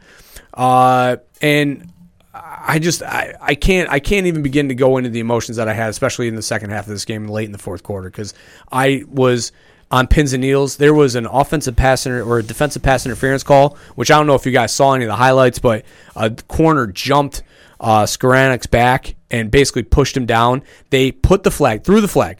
Right, everybody's like, "All right, pass interference. Thank God, first down Notre Dame." You know, this is late in the game. This is a third quarter. The this was a third and ten when they needed a first down they threw the flag in front of Dabo Swinney's and the Clemson bench. Dabo Swinney throws a temper tantrum. They pick the flag up and called it no pass interference. And like I, you know, the Notre Dame podcast that I like to listen to, you know, and they made a really good point here is how do you throw the flag and then pick it up just because you're doing it in front of the Clemson bench? That's egregious. That is bad refereeing. That I mean, you have to call it. no, I agree with you. You I mean, throw the flag, you have to call, it, especially when a corner plays the ball through a wide receiver's back. That's the definition of pass interference. That, so that got no called. Uh, so I just, you know, I was, oh my god, you know, it is just a mess. Um, and then you know, credit and also credit goes to Notre Dame's defense because they held Travis Etienne, who is one of the best running backs in the nation, going to be a top ten pick d- for sure. This kid is a game-changing running back from the pass plays to the, the running the ball. They held him 27 yards. and obviously no Trevor Lawrence. No Trevor Lawrence. Now listen, go ahead, throw that asterisk out there. We can get into that conversation. no, no. I, ju-. I just yeah, I- no, because my question was, sure. If Trevor Lawrence was in this game, Yep. how do you think the game would have been? I think it. I so I In all honesty. Yeah, in all honesty, I so I've I've played the scenario through my head because what they were still able to do and uh, DJ U- Uga Ugale is a very good freshman quarterback and. Trevor Lawrence was also a very good freshman quarterback. So I, I don't think it's fair to tag this as well, you know, they were playing a freshman quarterback because this freshman quarterback happens to be one of the best rated offensive quarterbacks in the nation in the last 10 years since Trevor Lawrence, you know? So, I mean, to obviously Trevor Lawrence, a soft, you know, junior, you know, yeah, the, the, the potential of the game would have been, could have been different. But what I will say is Notre Dame beat them up in the trenches. In the offensive line, the defensive line, Notre Dame was just more physical than them. So while Trevor Lawrence may have been able to make more plays and the game plan may have changed because his arms would have been, I still think Notre Dame wins this game. Coach, I gl- I'm glad you're sitting down. I actually agree with you. Yeah. All right. No, I I think that from the highlights I saw from this, because obviously I was on Twitch during the game. Sure. Notre Dame beat them up in the trenches, and I think that Physical. when they, I have not seen Notre Dame get that physical in a long time. Nope. They rose to the occasion for this one. That I thought, even with Trevor Lawrence being out, listen, anytime that you have a top tier program. You're going to have a backup that's just as good as your Exac- starter. So you, Exactly. you can't exactly rely on well Trevor Lawrence was out of this because I know that that was the narrative that was going around. Listen, Clemson is loaded with talent. Sure. Alabama is loaded with talent. Ohio State is loaded with talent. So it's always next man up with those programs. Exactly. So for anybody that was saying, well, you know, it's a difference, it is, but it isn't. right. And obviously, the game would have gone maybe a little different. Like maybe a couple different choices would have happened. Right. Some uh, uh, offensive play calls would have been different. Notre Dame's game plan of of you know maybe focusing on Etienne wouldn't have been the same. But that's what Clark Lea, who is the Notre Dame defensive coordinator, has always done. It's always been uh, he has the mantra of the I'm going to choose what you're going to do. Mm-hmm. So I, you know, if they focus on stopping the run, they're going to stop the run. Yeah. And Trevor Lawrence may have thrown for 400, 500 yards, but you better bet Etienne wasn't going to get his. And that was the old, you know, that's almost, if you want to compare it to basketball, how, you know, people used to stop the Lakers. Yeah. Uh, we're going to let Shaq go off. You're going to get 50 tonight, Shaq, but Kobe's only going to get 15 or 20. And he's going to have to shoot a lot to get there. And that's what Clark Lea does. I'm not going to let Travis Etienne beat us, but I'm going to let DJ Ugali or Trevor Lawrence throw for 400 yards. That's fine. I'll accept that. We'll we'll take that L. But you're not going to get to run the ball tonight, and that's exactly what they did. I yeah, I thought it was a perfect game plan for him. And obviously, I knew with the Trevor Lawrence thing that obviously everyone was going, oh, well, that's a big difference. Yeah. But look, look, it is, but this isn't the pros. Right. Where if you take out the starting quarterback and you're stuck with a backup that's been holding a clipboard forever, it's it's a little bit Yeah, of difference. I, I I think if this game were would the margin of victory by Notre Dame would have been further apart, you could have that conversation. Yeah. But let's face it, Clemson still fucking put up forty, which Yeah. that's nothing against Notre Dame. No, not at all. But the fact that you had DJ Ugalele or however you say his name come in on maybe a week's practice, They played Boston College the week before. you know, yeah. comes in comes in and puts up forty. I I think you can't really have that conversation. Like, yeah, you can sit there and wonder, and that's the fun thing to do.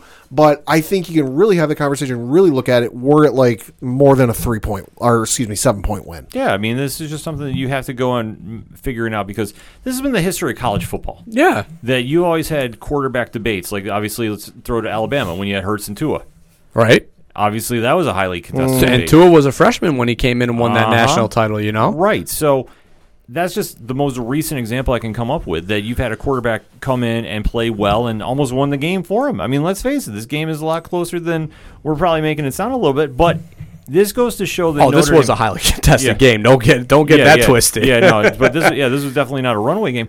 But for Notre Dame to step up and punch him in the mouth, that's the telling story to me. Yeah. like that was something I honestly, coach, I did not think they were capable of, and they mashed them. And when you shut down Travis, that was a big, big win. so my my favorite thing, and I just heard this actually driving over on that show, uh, was you know another one of the sports writers that you know works the beat for Notre Dame was talking about how a friend of a friend was watching the game and he's blind, so you know he you know has to hear or he's deaf. I'm sorry. So you know he's reading the captions and everything, but at one point he saw Travis Etienne go up to Dabo Swinney and say to them, "They're hitting us too fucking hard."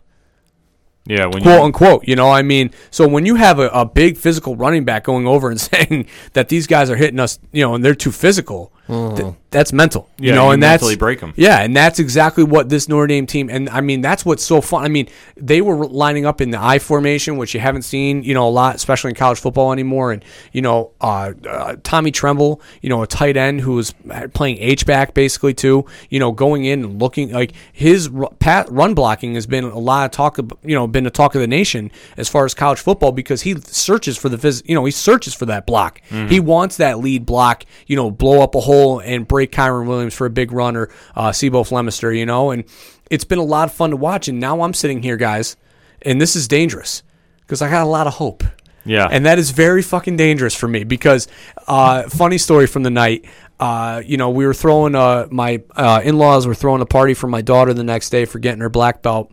Uh, Ten years old, getting her black belt. Everybody, it's crazy. Congrats. Yeah, Yeah. yeah. And uh, so they, she was over there helping him prep for the party, and she didn't want to come home because you know at the time Notre Dame was up, and she's like, "All right, I'm gonna stay away. You know, they're up. I'm not gonna get in his way." And then when they were losing, then she was like, "Oh, now I'm definitely not coming home because my house is probably smashed to bits." Which I was calm for the most part. Like I was cool. I was collected. Um, and then when they won, you know, jumping for joy, uh, the fucking energy that was rushing through me, I felt like one of the college kids rushing on the field from my from my uh, house, you know, from my living room. I was off my couch. I was hugging my TV. I wanted to sing the alma mater. I mean, I was losing my mind. You have no idea. Like, I the hope right now is dangerous because if it's a letdown, I'm gonna be broken again, and I can't do that anymore. Like. This is the first time I really, I'm like genuinely thinking, like, even with that Manti Te'o team in 12 when they played Alabama, I was like, Yeah. fuck, Alabama. And then when they had that run with Clemson when we when I first joined the show, and I'm like, mm-hmm. yeah, I think they can beat this Clemson team. Like even then, in the back of my mind, I was like, fuck, there's no way. But now this year, I'm really like, they got a shot. It's, Yeah. not, it's not out of the realm of thought. So they're currently no- ranked number two in the nation. That is in both, both the AP and the coaches poll. Uh, they got Boston College coming up this weekend, where currently, as we record, Notre Dame is 13 and a half point favorites. Yeah, the hope is scary because that's when I start to like really. I'm like, oh my god, because now I'm thinking, all right, they have to play Clemson one more time in the ACC title game potentially, unless Clemson has a slip up. Notre Dame still has to get. Well, first off, they have to get through North Carolina and finish the rest of the season out. Um, then, if they get to the ACC title game, potentially have to play Clemson again. You know, what if Clemson beats them and all of a sudden the committee fucking like does something wacky and they bump Notre Dame down to five and they put two SEC teams in. So now the paranoia kicks in. You know, now you know. Then all right, let's say Notre Dame gets in at two. You know, and Alabama stays undefeated and wins the SEC. So Nor- eh, uh, dreams. You know, this is the perfect scenario. Alabama wins the SEC. Notre Dame wins the ACC. Ohio State wins the Big Ten, and then fourth is fill in the blank. Now, you know, it's going to be a household divided. I got to deal with that bullshit with my wife because she's an Ohio State fan. Notre Dame's already lost to Ohio State in the Fiesta Bowl. I had to hear that for nine months, you know, until the following football season. So now we're there. They're going to be in a playoff game where if Notre Dame wins, I'm going to have to hear it again for another year. I can't handle that, guys. I can't deal with that. That's what I'm afraid of. That's what I want to avoid. I would much rather Notre Dame be one and have to play like Georgia at four. You know, something like that. Um, but it's the hope. If they win, a- if they win a national title, I legitimately, I, I mean, it might be morbid to say this, but I could die happy. That's all I've wanted. That's all I've ever needed. I just need Notre Dame to win a national title. Well, it's not out of the realm of thought because I mean, obviously, looking at the top six of the AP here, my beloved Gators are at number six with with a four and one record. Texas A&M is at five and one at number five. Clemson dropped to four, being seven and one. Ohio State is three and zero at three. Notre Dame is at two, seven and zero, and Alabama's at one with six and zero record. So I mean, it's not out of the realm of thought, but you just got to put together some wins, and then you got to just win that It's division just outright. Yeah, I mean, Yeah. it's just crazy to think that Notre Dame's been playing football since 1887, and they're seven and zero in conference play. Yeah. Thank you, ladies and gentlemen. I'll be here all week. Yes, you will. They've been independent, everybody. That's the joke if you don't know. Yeah. And this is their first year full fledged ACC. So, Yeah. um, but yeah, I just it was. I mean, and and outside of that, taking myself, you know, removing myself as the Notre Dame fan, that that football game was pure. That was pure college football. I mean, if you like college football and the you know and with everything from the spread, you know, if you're not, you know, if you don't like the spread offenses and all that stuff, but you know, this was pure. This was this was football at its finest. This was two elite teams coached by very good coaches, even though I fucking do not like Dabo Swinney. Um, the uh, two elite coaches, two uh, four elite offensive and defensive coordinators, and players playing at the most elite level. That it was it was pure. I and I mean I you don't get that outside the SEC. Right. You know what I mean? Like you get the Georgia Alabama matchups, you get the Alabama Florida. This was the first time the ACC's really had two teams that are elite at this level that it was like it was magic. You know, it was literally the ups and downs, the win probability changes, the the atmosphere being in Notre Dame. I mean, it was just it was magical. It's what college football, you know, desperately needed this season with everything that's going on. Um, and you know what? With everything that is going on, it was a moment that you know you you could suspend everything else that's going on in the world, and that was that was much needed. At least, in for me, it was. I mean, for people who don't like college football, you know, yeah, you're probably not going to like this game, but it was magical. You know, it was it was pure. It's one of those things when sports hit, and obviously with everything going on, you need a break. And this is one that if your team is in a moment that they haven't been in before and they pull something off Yeah, that is unexpected, and let's face it, it was. it was. Yeah, Notre Dame was dogs. It's one of those games that just stands out in your minds, and you always remember where you were at that moment. I mean, that's why we always talk about sports. That's why we do a sports podcast. And the other thing that I was livid about, and I mean, I can wrap up with this, um, was as the as the game goes into overtime, NBC locally Oh my god, yeah, cut coverage yeah. to go to whatever show they was- air. I think it was like paid programming. or yeah, like yeah, that, it's some yeah. stupid like investment show where they talk to athletes and celebrities about their investments that they've made. Yeah. So here I'm sitting here like coming down after over, like coming down, right? Like I'm unwinding a little bit, Yeah. kind of like in wrestling, you know, when you have that lull. So here I'm I'm calming down. All right, we're going to overtime. Okay, you know they're going to be able to pull this out. And I'm just the, the, TV's there and it's just noise. I'm like, all right, I'm just waiting for overtime. Who wins the coin toss? What happens? and I don't even notice the TV. And then all of a sudden I look up and it's like five minutes into this program. I'm like, wait, this this isn't a commercial. Yeah. This is coming on. This is airing right Yeah, now. yeah. This is on.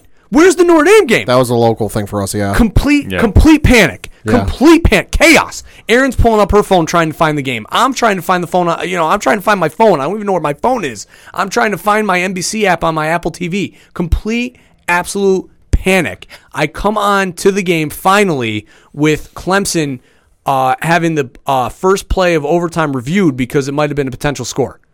Yeah, And a- now, heart rate thousand. You know, I'm like pumping. I'm like, wait, what? What I miss? What I miss? Oh no, my NBC app won't let me sign in, so it won't even let me view the game without having the little blimp up there. And then finally, the game got put back on TV. So my father-in-law and I talked about the next day. It was a la Super Bowl three. Yeah. When Joe Namath was making the comeback, and they put, uh, you know, uh, Pepe or, or that uh, old uh, movie um, back on, and they removed the Super Bowl, so nobody got to see on the East Coast the uh, super, you know, the the, The drive, comeback. yeah, the comeback.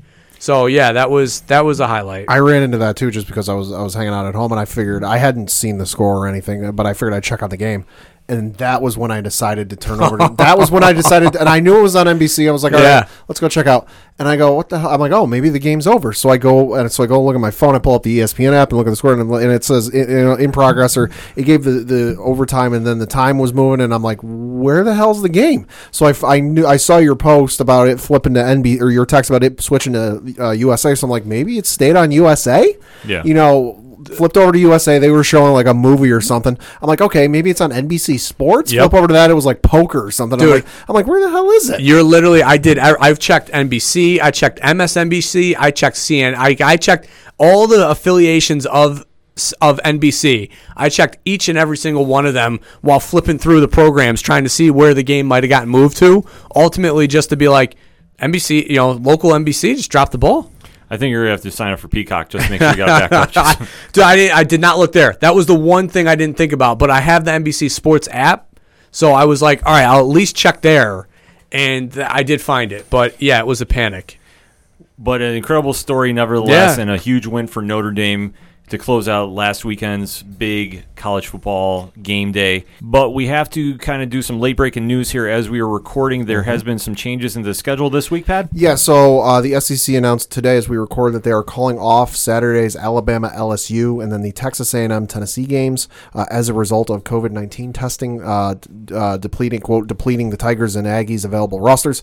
Uh, this is of course on the heels of Monday's decision to postpone the Auburn Mississippi State game uh, because the uh, Bulldogs are having uh, similar issues with positive test results and contact tracing.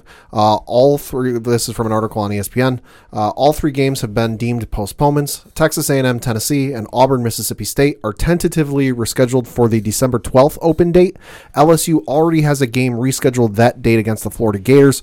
Uh, so the SEC said in a statement that quote the opportunity to reschedule the Alabama at LSU game will need to be evaluated, and that the rescheduling of games on the remaining SEC football schedule may include December 19th as a playing date. So stay tuned for that because there's going to be some moving and shaking going on this Yep. past week Yep. or for this coming week of the college football season. Mm-hmm. But definitely hit us up on the hashtag hashtag ODPH.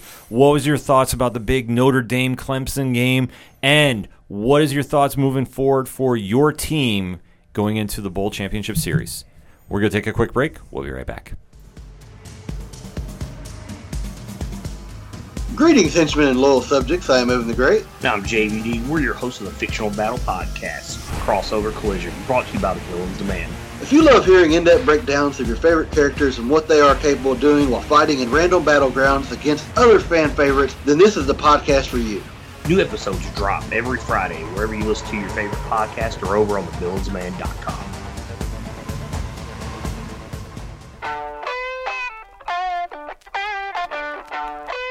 Hey, this is Brian Wolf from Fair City Fire.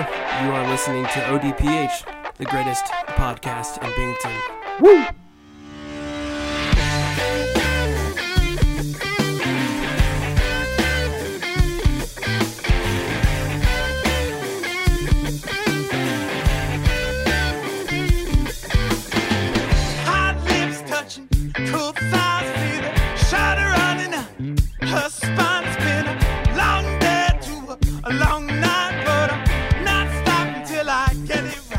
Coming back for another segment on this edition of the ODPH podcast, and time to run the ropes, talk some pro wrestling. Wrestling. Wrestling. So this past weekend was AEW's Full Gear pay per view uh-huh. from Daily's Place in Jacksonville. Obviously, you've been following twitch.tv slash 607 podcast. You saw the live reaction from Rich from 3FN, Crazy Curtis Gaming, and myself watching the event. And dare I say, it was better than expected. Oh, that's good. Sure. I will say that. So we're going to recap the event, breaking down the results. So the buy-in was switched around a little bit. I mean, that's what they do for the pre-show. Okay. And the first match was for the NWA Women's World Championship, mm-hmm. and it's Allysin Kay making her debut. Okay. She, she just got signed, facing champion Serena Deeb. So this match was nothing really to write home about. It was a good match, very technical at times, and Deeb wound up winning. And at the end, former champion Thunder Rosa came out to kind of set up their storyline moving forward. So this has been something they've been slowly building. They've been borrowing a lot from other organizations, and I'm going to get into this going into the next match.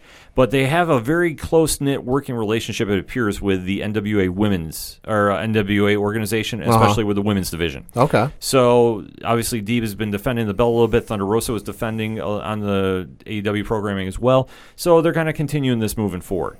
So a good match to start out. I mean, nothing really to write home about, but definitely it was worthwhile watching. Yeah.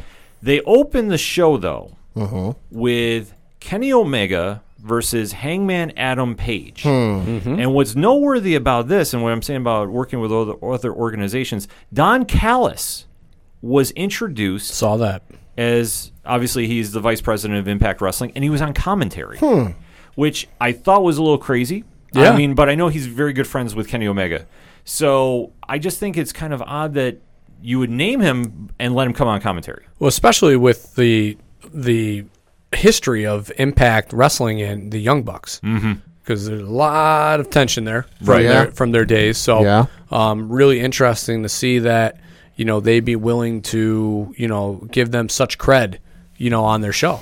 Yeah, like I think for me though, under the regime of Callis and Scott D'Amore, I think that a lot of that tension maybe has gone away a little bit since, Sure. since it's been switched over. I think that was more of like the Dixie Carter era. Right, right. But to see Callis on there was still wild. Yeah. Yeah. I was like, are you kidding me? especially and not 'cause- especially with the working not working relationship but the uh I don't know wink wink nod nod you know type deal that they've had with WWE Mm-hmm. you know for the last I don't know what 5 years ish It appears. um that you know Don would be so willing to go on AEW television Yeah. It was a wild scenario to see, but it kind of makes sense, obviously, with the history with Kenny Omega. So we're going to have to watch that moving forward. Yeah. But we got to get back to this match. And, Pat, you got the result? Yeah, so Kenny Omega ended up defeating Adam Page uh, via pinfall, and the list of the just because I always like these little stats. Uh, the duration of this match was 16 minutes and three seconds. And it definitely went back and forth. Like, we had Yeah. the return of the cleaner. So I did like seeing that because, obviously, as Coach just touched upon, is that we are now in the year of Omega. Hashtag. the year of Omega. I mean, I call it. So I was uh, following the TDE wrestling uh, Twitter page that does the little gifs of um, you know wrestling. So I was following that you know a little bit here and there just to see some of the results. And yeah, I mean the action looked great. You know, I don't know the ins and outs, but I mean there was a couple good spots that looked fun. Um, and you know, you knew those two were going to put on a great match. I mean, Hangman's really, you know, kind of come into his own um, from his, you know, young boy days of ROH. You know, especially once he went under with the Bullet Club and the Bucks. You know, you really saw an maturation in him. Um, and obviously, hey, Kenny Omega was arguably one of the greatest wrestlers in North America. You know, let alone the world. Yeah. At one point, and you know, he kind of let himself become secondary, you know, to this growth of AEW to the detriment of his career. So to see him come back as a cleaner and real and win this match, sign me up. Yeah, no, this definitely built into what they've been working on because this whole storyline has been slow burning. Yeah, which is real- great. Yeah, And to talk about like for at where Adam Page started being a little slow plotted, but yeah. Being very you know forced into the role of being a face of AEW maybe before he was ready per se. You could argue. I mean, for me as Coach touched upon, I mean he came through Ring of Honor and really worked his way up and became a member of the Bullet Club, and that was where he really took off. Yep. And to see where he is now, that he is one of the young faces in AEW, that's going to be one of their cornerstones with MJF moving forward. This was a big profile match for him. It definitely delivered, and Kenny Omega looked great. I mean, he looked like the Kenny Omega of old that we have been waiting to see since he came over from AEW. So Sure. he is now locked and loaded for a world title shot to be determined. Yep. So we're going to kind of have to wait and see on that. Next up, though, Pat. Uh, you had Orange Cassidy defeat John Silver via pinfall in 9 minutes and 46 seconds. Okay, Coach, you have any thoughts on this? I uh I just this the the John Silver guy, what a what a weird human being. like I mean, the, the arms are bigger than his frame. Yes. And I know that might be part of the gimmick, but I just uh, to me it's not a good look. When you're five five, but your arms are like of what, you know, like Hulk Hogan size. That's just not a good look. Like you look odd. Like he looks weird. Um and I just the whole the whole thing with that group. What what's their name again? The Dark Order. The Dark Order. Fuck. Yeah. This ugh, just it's bad. But I mean, Orange Cassidy's great, right, Pat? Oh, yeah. he's fucking Lo- awesome. love Orange Cassidy. Yeah. Cassidy put on a great match with Silver, and I will say this: this match was better than I thought. Okay. Like going into this on paper, I was like, "All right, this should have been on the buy-in," but fans were crying that why is Orange Cassidy on a buy-in show? Sure. Which I agree with, because Cassidy is your top face in your company. Yeah. I mean, I, I think it's a very debatable argument. But these two put on a very good show, and John Silver, for as being unique as he is, put on an entertaining match. Uh, he's been doing a lot more stuff on being the elite, but I don't watch that. Um, so this was definitely a better match, like I said, than expected, with Orange Cassidy getting the win. And where he goes from this is hard to determine because obviously he's just had two big profile feuds with Chris Jericho and Cody Rhodes. So he's now in this weird state of flux that I don't know. Would you put him in a feud with Kenny Omega? Yeah, who knows? I mean, that that could be something. Next up, Had Uh, you had Darby Allin defeat Cody Rhodes uh, to become your new and new AEW TNT champion. okay, and we have to note that Cody does have the rights back for, to use Rhodes. Uh-huh. Yep. which he kind of did a, a little tease that he wasn't going to use it in AEW, but they announced him as it. Yeah, It was come cool. on. It's cool to see. Yeah, no, it was cool to see. Yeah, that you knew. Listen, you don't have a legal battle come up and then not So use you, it. You don't put as much money and time and effort into getting that name back for as many years as he did, just to go. All right, I got it back. I'm not going to use it. Yeah, and That's it- that's like you, you you. It's like you make enough money in your life to own a Lamborghini, and you know you go, no, what? I'm just going to keep this Yeah. in the garage. Yeah. That would have been unique if he did, though. Yeah. I would have laughed silly. Uh, thoughts on this match? Did not see any much of this one. I well, no, I lied. I did see uh, the highlights of it. Um, I mean, it it looked like you know the whole story leading into this was Darby Allin, you know, being the face of TNT. You know, they wouldn't want that, and Cody, you know, being the pretty boy superstar that he thinks he is. Uh, you know, was the guy that TNT wanted as their champion, and um, you know, I don't know. They've already wrestled like three or four times. You know, I, I yeah, this the uh, crossroads off the top rope. I mean, listen, you know Darby's gonna do crazy shit, but yeah, I, I mean, we'll see where it goes from here. I mean, it's very interesting to see Cody kind of lose the title. Um, especially since he can't vie for the world heavyweight title, so kind of what they do with Cody from here is going to be pretty interesting, and, and you know we'll see who's next for Darby. I mean, I know the Taz group jumped him afterwards, so I'm sure you'll probably get that feud extended with him and um, Elgin, right? Or is it No, it's uh, Brian Cage. Brian and- Cage? and yeah, Ricky so Starks. so you'll see that probably go into the summer, and you know they'll go they'll they'll do their thing. See, the thing about this is we've seen Darby versus Cody a few times in Right. AEW, so they really had a chance to reinvent the wheel, and they didn't. This was a decent match. Obviously, they know each other pretty well. Right. And for Cody to just win the belt back now to give it away, I don't necessarily know if I like that too much. I don't. I, I think that you really have a secondary belt, and let's face it, it's a secondary belt. I mean, you sacrificed the the heat that was, you know, Luke Harper, Brodie. Brodie, Yeah. you know, coming over and being the face of the Dark Order to, you know, have him absolutely wreck the entire Rhodes family Mm-hmm. To then just lose the title two weeks later. yeah, it just Now to give it to Darby Allin. It just didn't really make a lot of sense, and obviously they they did have a the storyline they've been doing with Team Taz though is we've been kept off TV and for rankings matter, and they publicly said this. Uh, Brian Cage, I believe, has only lost one match, Sure. and technically, and Taz was like, technically he didn't. I threw in the towel, so he didn't lose anything. So why is he getting uh, no title shots whatsoever? I will say though, the beatdown they did after the match though was a little extensive, but they were going to just really make a point about how Yeah, they they got a hammer at home. yeah, Yeah. and obviously doing the whole car spot was a little different, but it was what it was. Uh, not the world, not the worst thing ever, but didn't really make a lot of waves. And I mean, my early prediction now is I think Cody is going to start forming his own corporation like Vince McMahon, basically because they keep adding members of the Nightmare family, Yeah. and it's getting to the point where I'm just expecting a remix of No Chance in Hell to kick in. Oh, it's NWO 2.0 is Yeah, what it is. it- or oh. it's- 3.0. It's Authority 2.0. yeah. Yeah, it's going to happen, and I, I'm not sure how I feel about that because unless I think what is Well, don't Co- they already have the authority in the Dark Order? Like, what the fuck? No, I mean their factions are really a mess right Is now. Is that like the is the Dark Order the Ministry then, and then the corporation's Cody, and then all of a sudden they'll be the Dark Corporation You or the, the- the- Dark the the Dark say, what, Nightmare. say what you will about WWE and, and their booking and their this and that over the years. At least when they had their factions, you could keep it straight and figure out what the hell was going on. maybe in the Nightmare Order. There we go. Mm-hmm. There we go. Order. That works.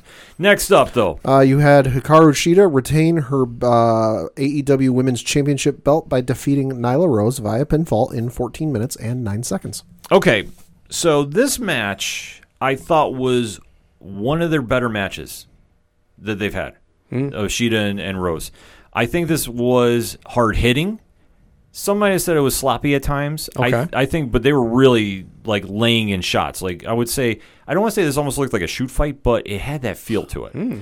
The only argument that I'm going to have against this, and if you've been listening to 607 TWS, Rich and I talk about this all the time, the lack of buildup for their women's division is atrocious. Okay. Let's not forget, I believe it was in the final, the go home episode of AEW Dynamite, they had zero matches with any of their female talent on the show. Correct. During this match, they ran the crawl for AEW Dark results and talking about Brandi's YouTube channel. During this match, the only yeah, I think that's such a slap in the face to what Shida and Rose were doing, especially because their storyline got no build up. It got a five minute uh, Alex Marvez backstage segment where he basically said, "Shida, Nyla Rose called you out," and Shida's like, "We we can have our match at Full Gear." And this match definitely was proof that they should have more screen time to work together. I know that it, it kind of have a weird ending with obviously Vickie Guerrero and how they're setting up her, um, eventually making Nyla Rose snap and attack her. It was kind of a weird ending after it, but for the in ring work, it was fine. And like I said, it was only sloppy because it was hard hitting. Right. And they were just laying in shots, which I think Shida definitely wanted to say how much of a badass she is. And obviously, with Nyla Rose being the monster she is, mm-hmm. I think you had to do that match, like how the style was for this. So I don't think it was as bad as the online critics have been about it, but you know that's why they're online and they're not real critics.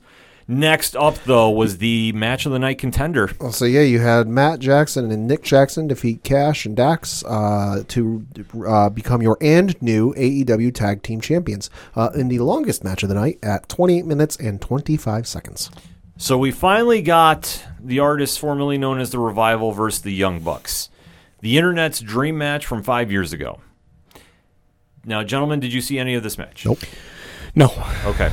So this match was a slow build, and then they were hitting spots after spots, but not the spots you would think. They were doing homages to the Steiner Brothers, the Legion of Doom, the Hart Foundation, DIY, which they named on camera. The announcers did, Sure. which Weak. which I which I was stunned at. I was like, That's so weak. I was like, why would you name DIY? But once this match got going, it really picked up. And I've I watched it a couple times now. It has definitely grown on me that I think that, yeah, it was definitely a match of the night contender for AEW. They did a lot of great storytelling. And obviously, with the Bucks winning, you now have a couple different storylines you can go with because they were kind of teasing going back to the old Young Bucks um, heels. Spot fests for days. Yeah, the super kick party on on high. You might see that happen. I'll be though, I think Nick Jackson is legitimately hurt. Yeah, I believe f- from what I read, he is. Yeah. Yeah, Yikes. he got Because he, hurt. 'cause he was out for some injury, came back, and then almost immediately got hurt afterwards. Yeah, and then you saw, um, I believe it was Dax that hurt his hand um, punching the. He missed. The, he did a spot where he hit the rail and actually I think cut it open. Hey. Where the refs actually had to tape it up during the match. I think I read something about that. yeah, which I which I kind of threw me off guard. I was like, I'm I'm not exactly sure what I think about this. But then to see Wheeler from the revival hit a 450 splash. Wow. Okay. Yeah, which I didn't think was in his wheelhouse. Did it from the he did like one of those springboard jump up to the top ropes and then did it. Absolutely freaking wild. He missed it, but still just see. Yeah, that's the- fucking nuts. yeah. Hey, no flips though. Yeah, no, I know. No flips, no, No flips. flips. And that's how you write the rematch in. Yeah. Because, well, we went, ag- went against the game plan. This match, though, I think would make all the internet happy. And I think, it, del- I think it delivered on that front. Uh, would I say it was the greatest match ever, like Okada Omega? No, not really. But I would say, Uncle Dave just said it was. yeah. Well, I'm sure he probably gave it seven minivans, three three gas stations, and something else. I for me, I thought it was good though. I, re- I would say like if I have to give it like a grading out of five, I'll say four and a half. Okay. I, I will say that. Um, I, I did. I like Sasha Banks versus Bayley and Hell in a Cell better. Yes. Okay. So that's kind of my grading scale with this, but not by much. Like this definitely lived up to the hype. Where they go from here is anybody's guess. I did see Omega came out after to hug them, and then Hangman was yeah, hanging in the background. and that was kind of weird. I, I got to admit because I figured that with Omega winning, the Hangman Page line, storyline would be done, and he'd go into a different direction. No, I mean, the thing that makes sense to me would be if they really truly did kick him out of the elite, would be to move Hangman into this group with Dax and Dash, or Yeah, is Cash that what and Dash. Cash and Dash, and and try to form a new Horseman thing with Tully. see, I think they're going to do that. And Rich's, Rich's theory is it's going to be Cody instead, which I, I Oh my fucking god! Like enough. yeah, that Enough. That's his theory about it. if this. he's thinking that it's going to be fucking like, I mean, I know this is theory, but if Cody thinks he's going to fill in the Flair shoes, yeah, just stop. It has to be. It can't be. Obviously, it can't be the Horseman. Yeah. First off, but secondly, it can't be the incarnation of that. It needs to be like Hangman would be perfect in that role because he is. You know, the long blonde hair, the the move set, the impre- You know, the the style and everything. Um, I think it would make a ton of sense. Um, you know, for it to be him Yeah. You know, like, and plus that would be, you know, that would uplift him, you know, maybe into more of a, you know, now, you know, he's got Tully in his corner. So for him to be an elite player, Tully would help make that happen.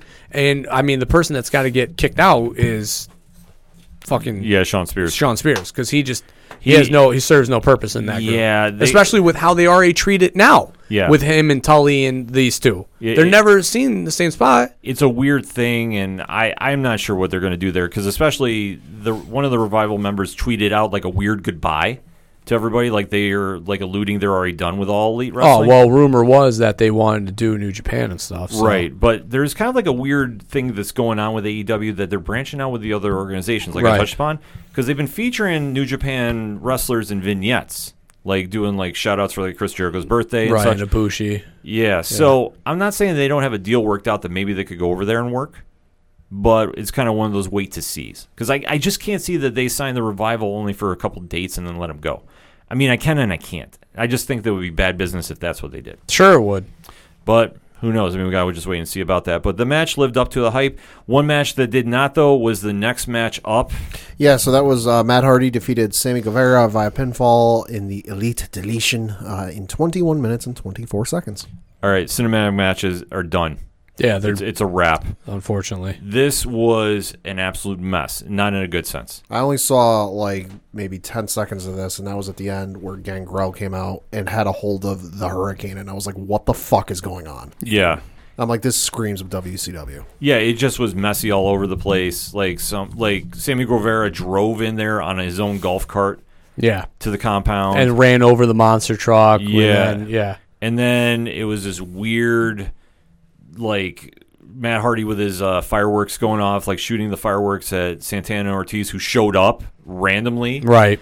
And then Private Party apparently was somewhere nearby, and they drove in. Like it was, it was like it just got to the point where it was like instead of being ridiculously good bad, it was Like just campy to really campy. yeah. Let's not forget this is the same guy that in one of his cinematic matches left the Rock and Roll Express in a cherry picker. Yeah. And they ended it with Sammy Guevara. Like it kind of was like it just had this really like weird ending where Sammy was bleeding and then thrown into a garbage can, and Senor Benjamin was dumping him somewhere.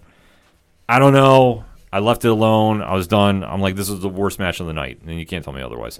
Hopefully, they don't do another one like this for a very, very long time. Yeah. Move on. Uh, next up after that, you had MJF defeat Chris Jericho by a pinfall in 16 minutes and 21 seconds. And if I'm not mistaken, MJF is now in whatever faction Jericho's ahead of. Yes. So this one 10 bucks says he gets rid of it on Wednesday. uh, gets rid of what the faction. Yeah. No, I think what they're going to be doing for this one is the storyline has been MJF feels he needs a faction to win in AEW. Dude, MJF would have been a good in my f- m- fourth for my horseman. Right. Damn. What I think he's going to do in this is he's going to take over the inner circle and kick Jericho out. Because So Jericho can go make another record. yeah, he's going to go on Fozzy tour sooner Yeah. than later. I just don't know when he's going to do it because their next pay per view is in February. Mm. So Okay. so it's a long build up because I think eventually you're going to have MJF versus Jericho for control of the inner circle because this match was okay at best. Nothing really too much to write home about. Uh, MJF wins by doing the homage to Eddie Guerrero, so he cheats to win to get in. And now apparently him and Wardlow are now members of the inner circle. Sure, let's just everybody. You get to be an inner circle. You're an inner circle. So I think they need to clean Inner house. Circle Red and Inner Circle White coming soon. Yeah, it's it's going to happen, and That's the second video game. That you know, the first one's NW is going to be Inner Circle versus the World, and then it's going to be Oh, I got details on that in a minute, and you guys are going to shit yourselves. Oh, but we got one more match to go through because obviously the headliner of the night was Jon Moxley versus Eddie Kingston in an I Quit match. sure. Brutal as all could be. Yeah, That's what I heard. you, kn- I mean, you knew it was going to be. It's I'll say I did. I, Mox. I did not see any of the highlights of the match. I did see uh, Moxley's wife uh, Renee uh, tweeted about the match after it was done, and she showed it to her mother. Uh, her mother was not a fan. No, there was a lot of barbed wire in this one. Um, baseball bats. baseball bats. Yeah. Uh, at one point, I think Moxley was cut open, and then Kingston poured rubbing alcohol on his cuts. Oh, Yeah. you sick fuck. You Yeah. sick fuck. Yeah, they they definitely did not mess around a little bit. Like I said, there wasn't Has that he much been barbed texting? wire. Has he been texting Foley and, and, and getting ideas from Foley? Uh, No, Moxley doesn't need him. no, no, mean, No.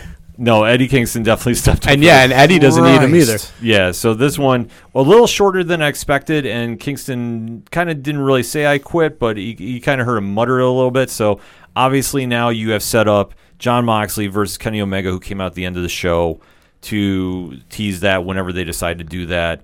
Um, so it should be interesting to see when they decide to pull that out. But like I said, Yeah. So my problem with that match was it just was obvious Kingston wasn't going to win. yeah, You know, I mean, this isn't this isn't anything where you know maybe the story could have been like you know I'm going to break you know John like I'm gonna I'm gonna take him there, um, and obviously just you just knew he wasn't going to win. You know, and that's a that makes it difficult to get a match over when you know the outcome. yeah. You know, Well, I think for Eddie Kingston, he definitely did enough to win over some fans that maybe not had not known well, he's work. been tremendous on the mic. Yeah. you know, and his stu- his match with Cody, that first match, obviously got him signed. yeah, So I mean, he's shown that he can put in the work. It's just you can't. It's just you can't have a match where like you ultimately know the outcome. yeah. You know, I mean, that's just. I mean, Moxley's not going to lose this guy. You No. know, I mean, you, you went out, you got him, you chased him down for a reason, Mm-hmm. and you're not going to just let him lose when you know the up ne- the next coming challenger Yeah. is the money match. Yeah, it was just one of those situations where, especially knowing the outcome early in the night, once you knew Omega won, it was like, okay, we know how this is going to play out. So it was what it was for a main event. Um, nothing really too memorable, except I mean, it was brutal as all hell to watch. But overall, though, AEW not a bad show. Yeah, No. Definitely got to say that. I mean, obviously, we got the live reje- reaction still up on twitch.tv slash 67 podcast. Over 500 views so far. All right. So definitely swing on over, check that out. And we have some breaking news concerning AEW, Pat. Yeah, so uh, they put out an announcement yesterday or the last couple days saying they were going to have an up announcement coming up here, and everyone figured to be about a video game because there's been talk about that for a while, and it is. Uh, so tonight, as we record, uh, they published a video announcement with some early details regarding the games. Uh, so for the presentation, they had Kenny Omega. Uh, they also had Aubrey Edwards, Britt Baker, and Cody Rhodes. Uh, should note, I, all four of them were dressed as Steve Jobs from Apple. Oh, interesting. Yeah, uh, three games were confirmed. The first was a console game, and it was announced that AEW has partnered with Yuke's. Uh, those are the folks that worked on the WWE games for a long ass time, including they did WWE 2K19. However, they've also partnered with Hi- Hid- Hideyuki Iwashita, the director of WWF No Mercy on N64. Oh, okay. Oh. They got the guy who directed WWF No Mercy to work on the game. Oh. Are you excited, Coach? that game was so much fun. So there's a lot of. I was looking on Twitter a little bit ago. There's a lot of people going, if this is anything like WWF No Mercy, they're all in. oh no my pun intended. god. We're gonna have to see about getting those uh, press pictures coming our way because we just did get officially made AEW press. So definitely, we're gonna have to keep some uh, noise on Yeah. A- or ODPH social media this weekend because we'll definitely have a little more to break about it because obviously the press conference is going on right now as we're recording. But I'm excited. Coach is excited. That career mode was sick. yeah. So it should be some, you'd like that. It should be some fun things to talk about AEW, but let's have that conversation with you, the ODPH Society. Hit us up on that hashtag, hashtag ODPH. What was your thoughts about AEW Full Gear? Have you watched the live reaction on twitch.tv slash 67 podcast yet? And what's your thoughts about the AEW video game? Uh, we can talk about that as well. We're going to take a quick break. We'll be right back. Two, three, four. Hey, this is Johnny Moose from Excite Wrestling, and you're listening to the ODPH. I didn't mess it up, I thought I would. Right now, back to the guys.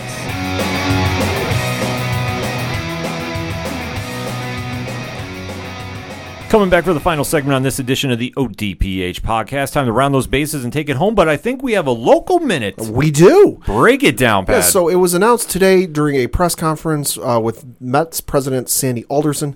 Uh, it, it- basically, the press conference was to introduce the new owner of the Mets, Steve Cohen, uh, and the, it was announced uh, during the press conference that uh, Binghamton, Brooklyn, and St. Lucie will continue be, being affiliates uh, going forward, but they did not specify whether Binghamton would continue to have a Double A team. So the Rumble Ponies are staying put. Okay. The, the Mets are not leaving town. Whether they're still the double A team or not remains to be seen. Uh, Rumble Ponies owner John Hughes uh, did share uh, the following statement with local uh, news station WBNG, saying, "quote Incredibly excited to be a part of the New York Mets under Steve Cohen and our longtime friend Sandy Alderson. We look forward to supporting their mission in any way possible. It's a great day to be a Mets fan." Close quote. So uh, Rumble Ponies at least are not staying going anywhere. The Mets will continue to be here. Just they may or may not be the double A team, which is fine. That's fine. We Yeah. got baseball in town. That's all we need. Yeah, I wish the same could be said for the Trenton uh, Thunder because uh, there was a mess a little bit over the weekend. So, uh, according to Baseball America, the and well, the Yankees uh, posted it on their social media accounts. They are shifting pretty much their entire minor league, a bunch of their minor league teams, short of Scranton, which is their AAA affiliate. Uh, so, th- uh, the Trenton Thunder will no longer be the Double A affiliate of the New York Yankees. Uh, the Staten Island Yankees, which is the short season uh, A ball, will no longer be affiliated, and then the Charleston River Dogs, which is the single A affiliate, will no longer be affiliated with the New York Yankees. Uh, of course, this ties back to what we were talking about earlier in the year before the pandemic hit. You know, shortening you know the amount of teams there and, and coming down to money and all, and all this.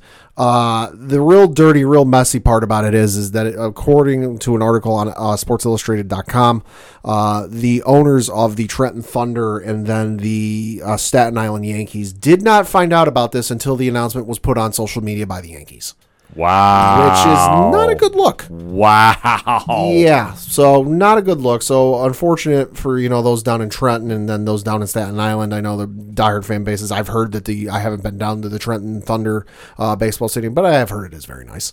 Uh, you know, but so unfortunate for them. I hope they quickly find another team or another you know form of baseball to come in there and fill the void because it, it- it's a great fan base down there in Trenton. Yeah, it's absolutely wild to see. I mean, they've been there forever. It feels Mhm, like so mhm. to see that, and especially how that got done. Right, and especially since they, especially since they were they played the the up here in Binghamton a number of times, and it was always great as a Yankee fan to go in there to a home game, you know, watch the, the then Mets and now Rumble Ponies come through, and and just see some of those up and coming Yankees prospects. I mean, I know he's a bit of a polarizing person on the Yankees, but I got to see Gary Sanchez play when he was with the Trenton Thunder, and he got and he hit a screaming double off the right center field wall. That I'm like, all right, looks looks pretty good, you know. But so unfortunate for them. But like I said, hopefully they bounce back and find a new team. Yeah, absolutely. You know, you hate hearing about teams leaving Mhm. a a, city, especially. You know, obviously it's not a major city, No. but still, it, No. it's still a town that's going to be about baseball. No. Uh, switching to my normal base, uh, got a little bit of baseball to talk about. They are in the process this week of announcing uh, awards, uh, and they announced today as we record that, uh, and like I should mention, said it before.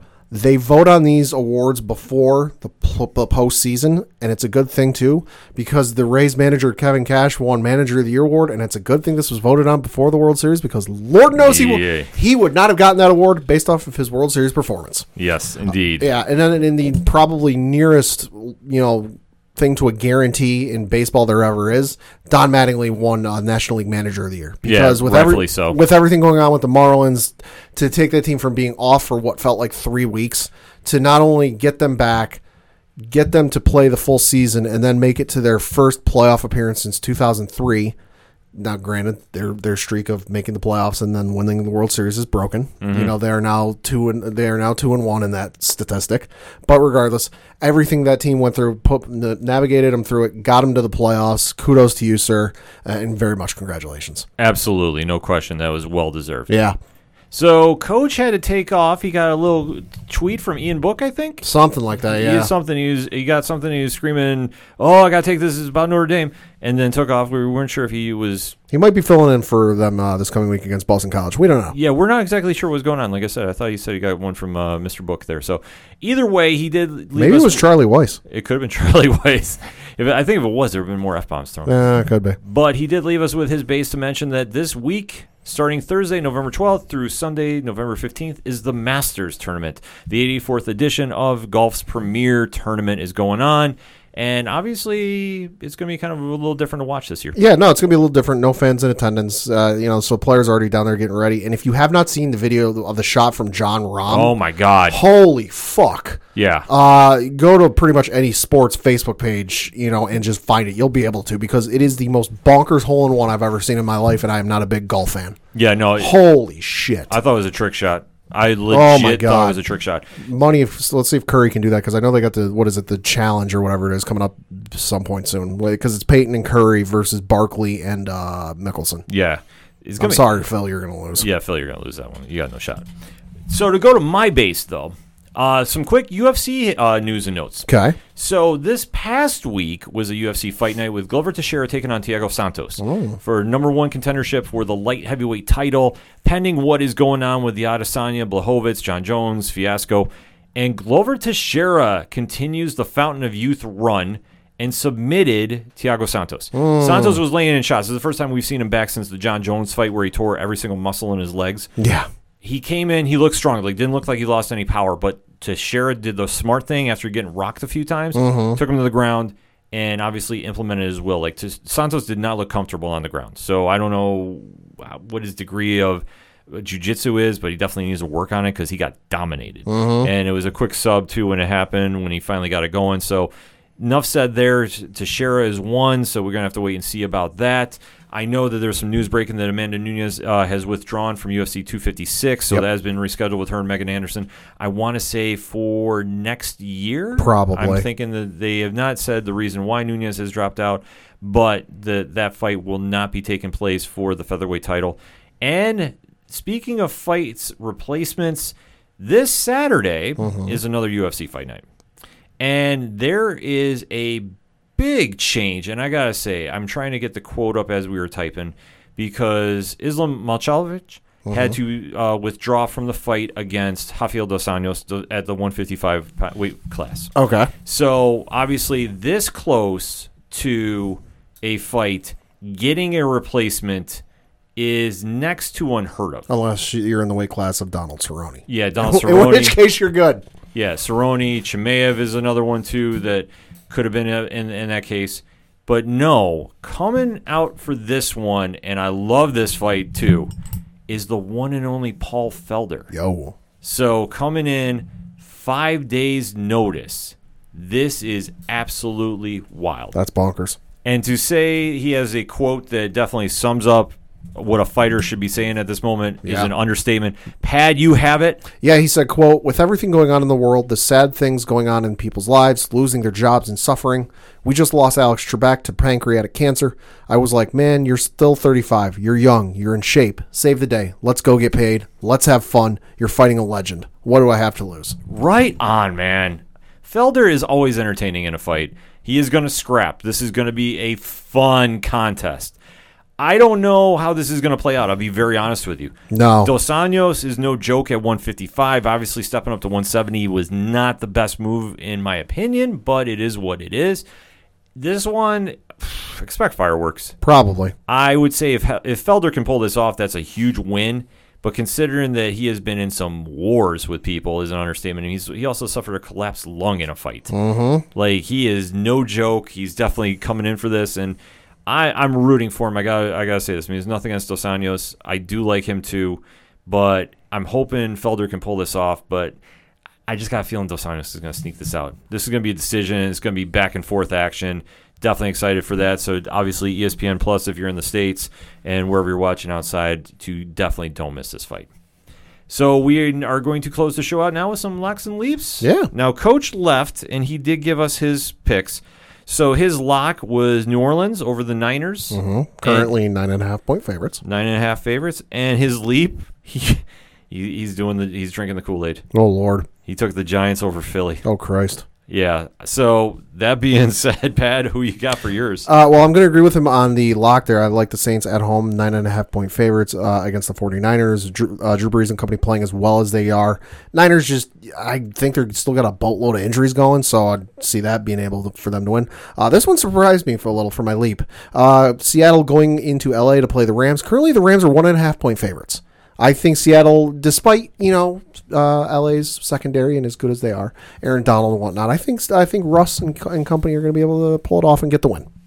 Pat, I am with you on that because that was actually my leap. All right. So this one, you know, no game was really jumping. I want to say that too. Yeah. Like I think the the wildest one was Green Bay is 14 point favorites over Jacksonville at home. Yeah, saw that. Yeah, that one I was like, whoa, that is a lot. And I know the Bills are two point favorites going out to Arizona. Look, that's going to be a tough one. I don't want to even have any smoke with that one.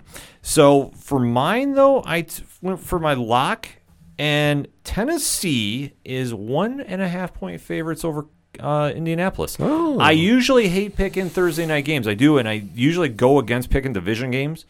But Tennessee is definitely one dimensional, and Derrick Henry saw what Baltimore did to that uh, Indianapolis defense last week. Uh huh. I think he's going to have a field day this week. Probably. And hopefully, Philip Rivers does a better job trying to tackle because everybody's seen that one stat. Yeah. Or the highlight there, if you can call it a highlight. So, that being said, I'd like the Titans one and a half, and we'll kind of have to wait and see. Obviously, our pro or Pick'em League on Yahoo is kind of getting a little separation. I don't mean to pat myself on the back a little bit, but yours truly is taking first place. Coach Duffy is in second, um, only behind by four points. Vinny's up there with 67. Colby Max there with 65. JVD is there 64 points. Uh, obviously, Mrs. Coach Duffy, aka Trophy Wife, is at 63, and Three Fat Nerds is tied at 63 as well. So definitely still anybody's game there. Well, see, I was doing good until the four o'clock games hit, and then I got eviscerated.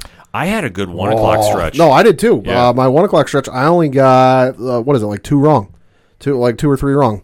Then the four o'clocks hit, and I just got eviscerated. Yeah, Oh. and, and I went against my cardinal rule too, which is I never bet or never take the Steelers as the favorites. Yeah, and I did, and I was like, I was sitting there watching, like, oh, and then it hit me what day, what week it was. Yeah. it's just something with me going out to Vegas as many years as I has. Usually, I would always go this time of year, and Pittsburgh never covers as a favorite, never does this week. well, I mean, at least the one year was because Bieber.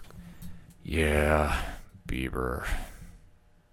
That being said, the music you heard on this edition of the ODPH podcast is that of Brian Wolf. Now, Pat, do you know what Brian's doing Wednesdays now? Uh, he's on live on Facebook, isn't he? Yes, he's doing his Patreon concerts on Facebook. So if you want him to play something, you obviously got to head over to his Patreon and you can request some stuff. I know he has blocked me because I wanted him to play some Nickelback. I was just asking gonna ask that. Oh yeah, there's a long story behind that that maybe Brian will tell on air at some point. We gotta get him back in here for that. Um, but if you want to find out everything going on with him, shout out the robots. Floodland, Second Suitor, Tom Jolu, all the great bands you hear on the ODPH podcast, you check on over at the music section at ochoduroparlayhour.com. You can also check out the directory, which has friends of the show, all the amazing pod groups we are in, organizational links to Black Lives Matter, and so much more all under one stop shop with parlay points, which I got some stuff I'm working on. I don't want to reveal it just yet, but we're going to bring that back in a big way by year's end. All of that, and like I said, so much more at ochoduroparlayhour.com. That's all I got for this week. So for the one and only Padawan J, Uh, if anyone has a giant life size cutout of Charlie Weis or John Calipari, uh, Coach Duffy would like to have a conversation with you. I would love to have a conversation with you too. Oh my God, if we can have that in here, I'll put that in the studio and we'll put that on Twitch. all right, listeners, you have your homework assignments this week. Let us know what you got. I'm your host, Ken M. Thank you as always for listening to the ODPH podcast, better known as the Ocho Duro Parlay Hour. See you next time.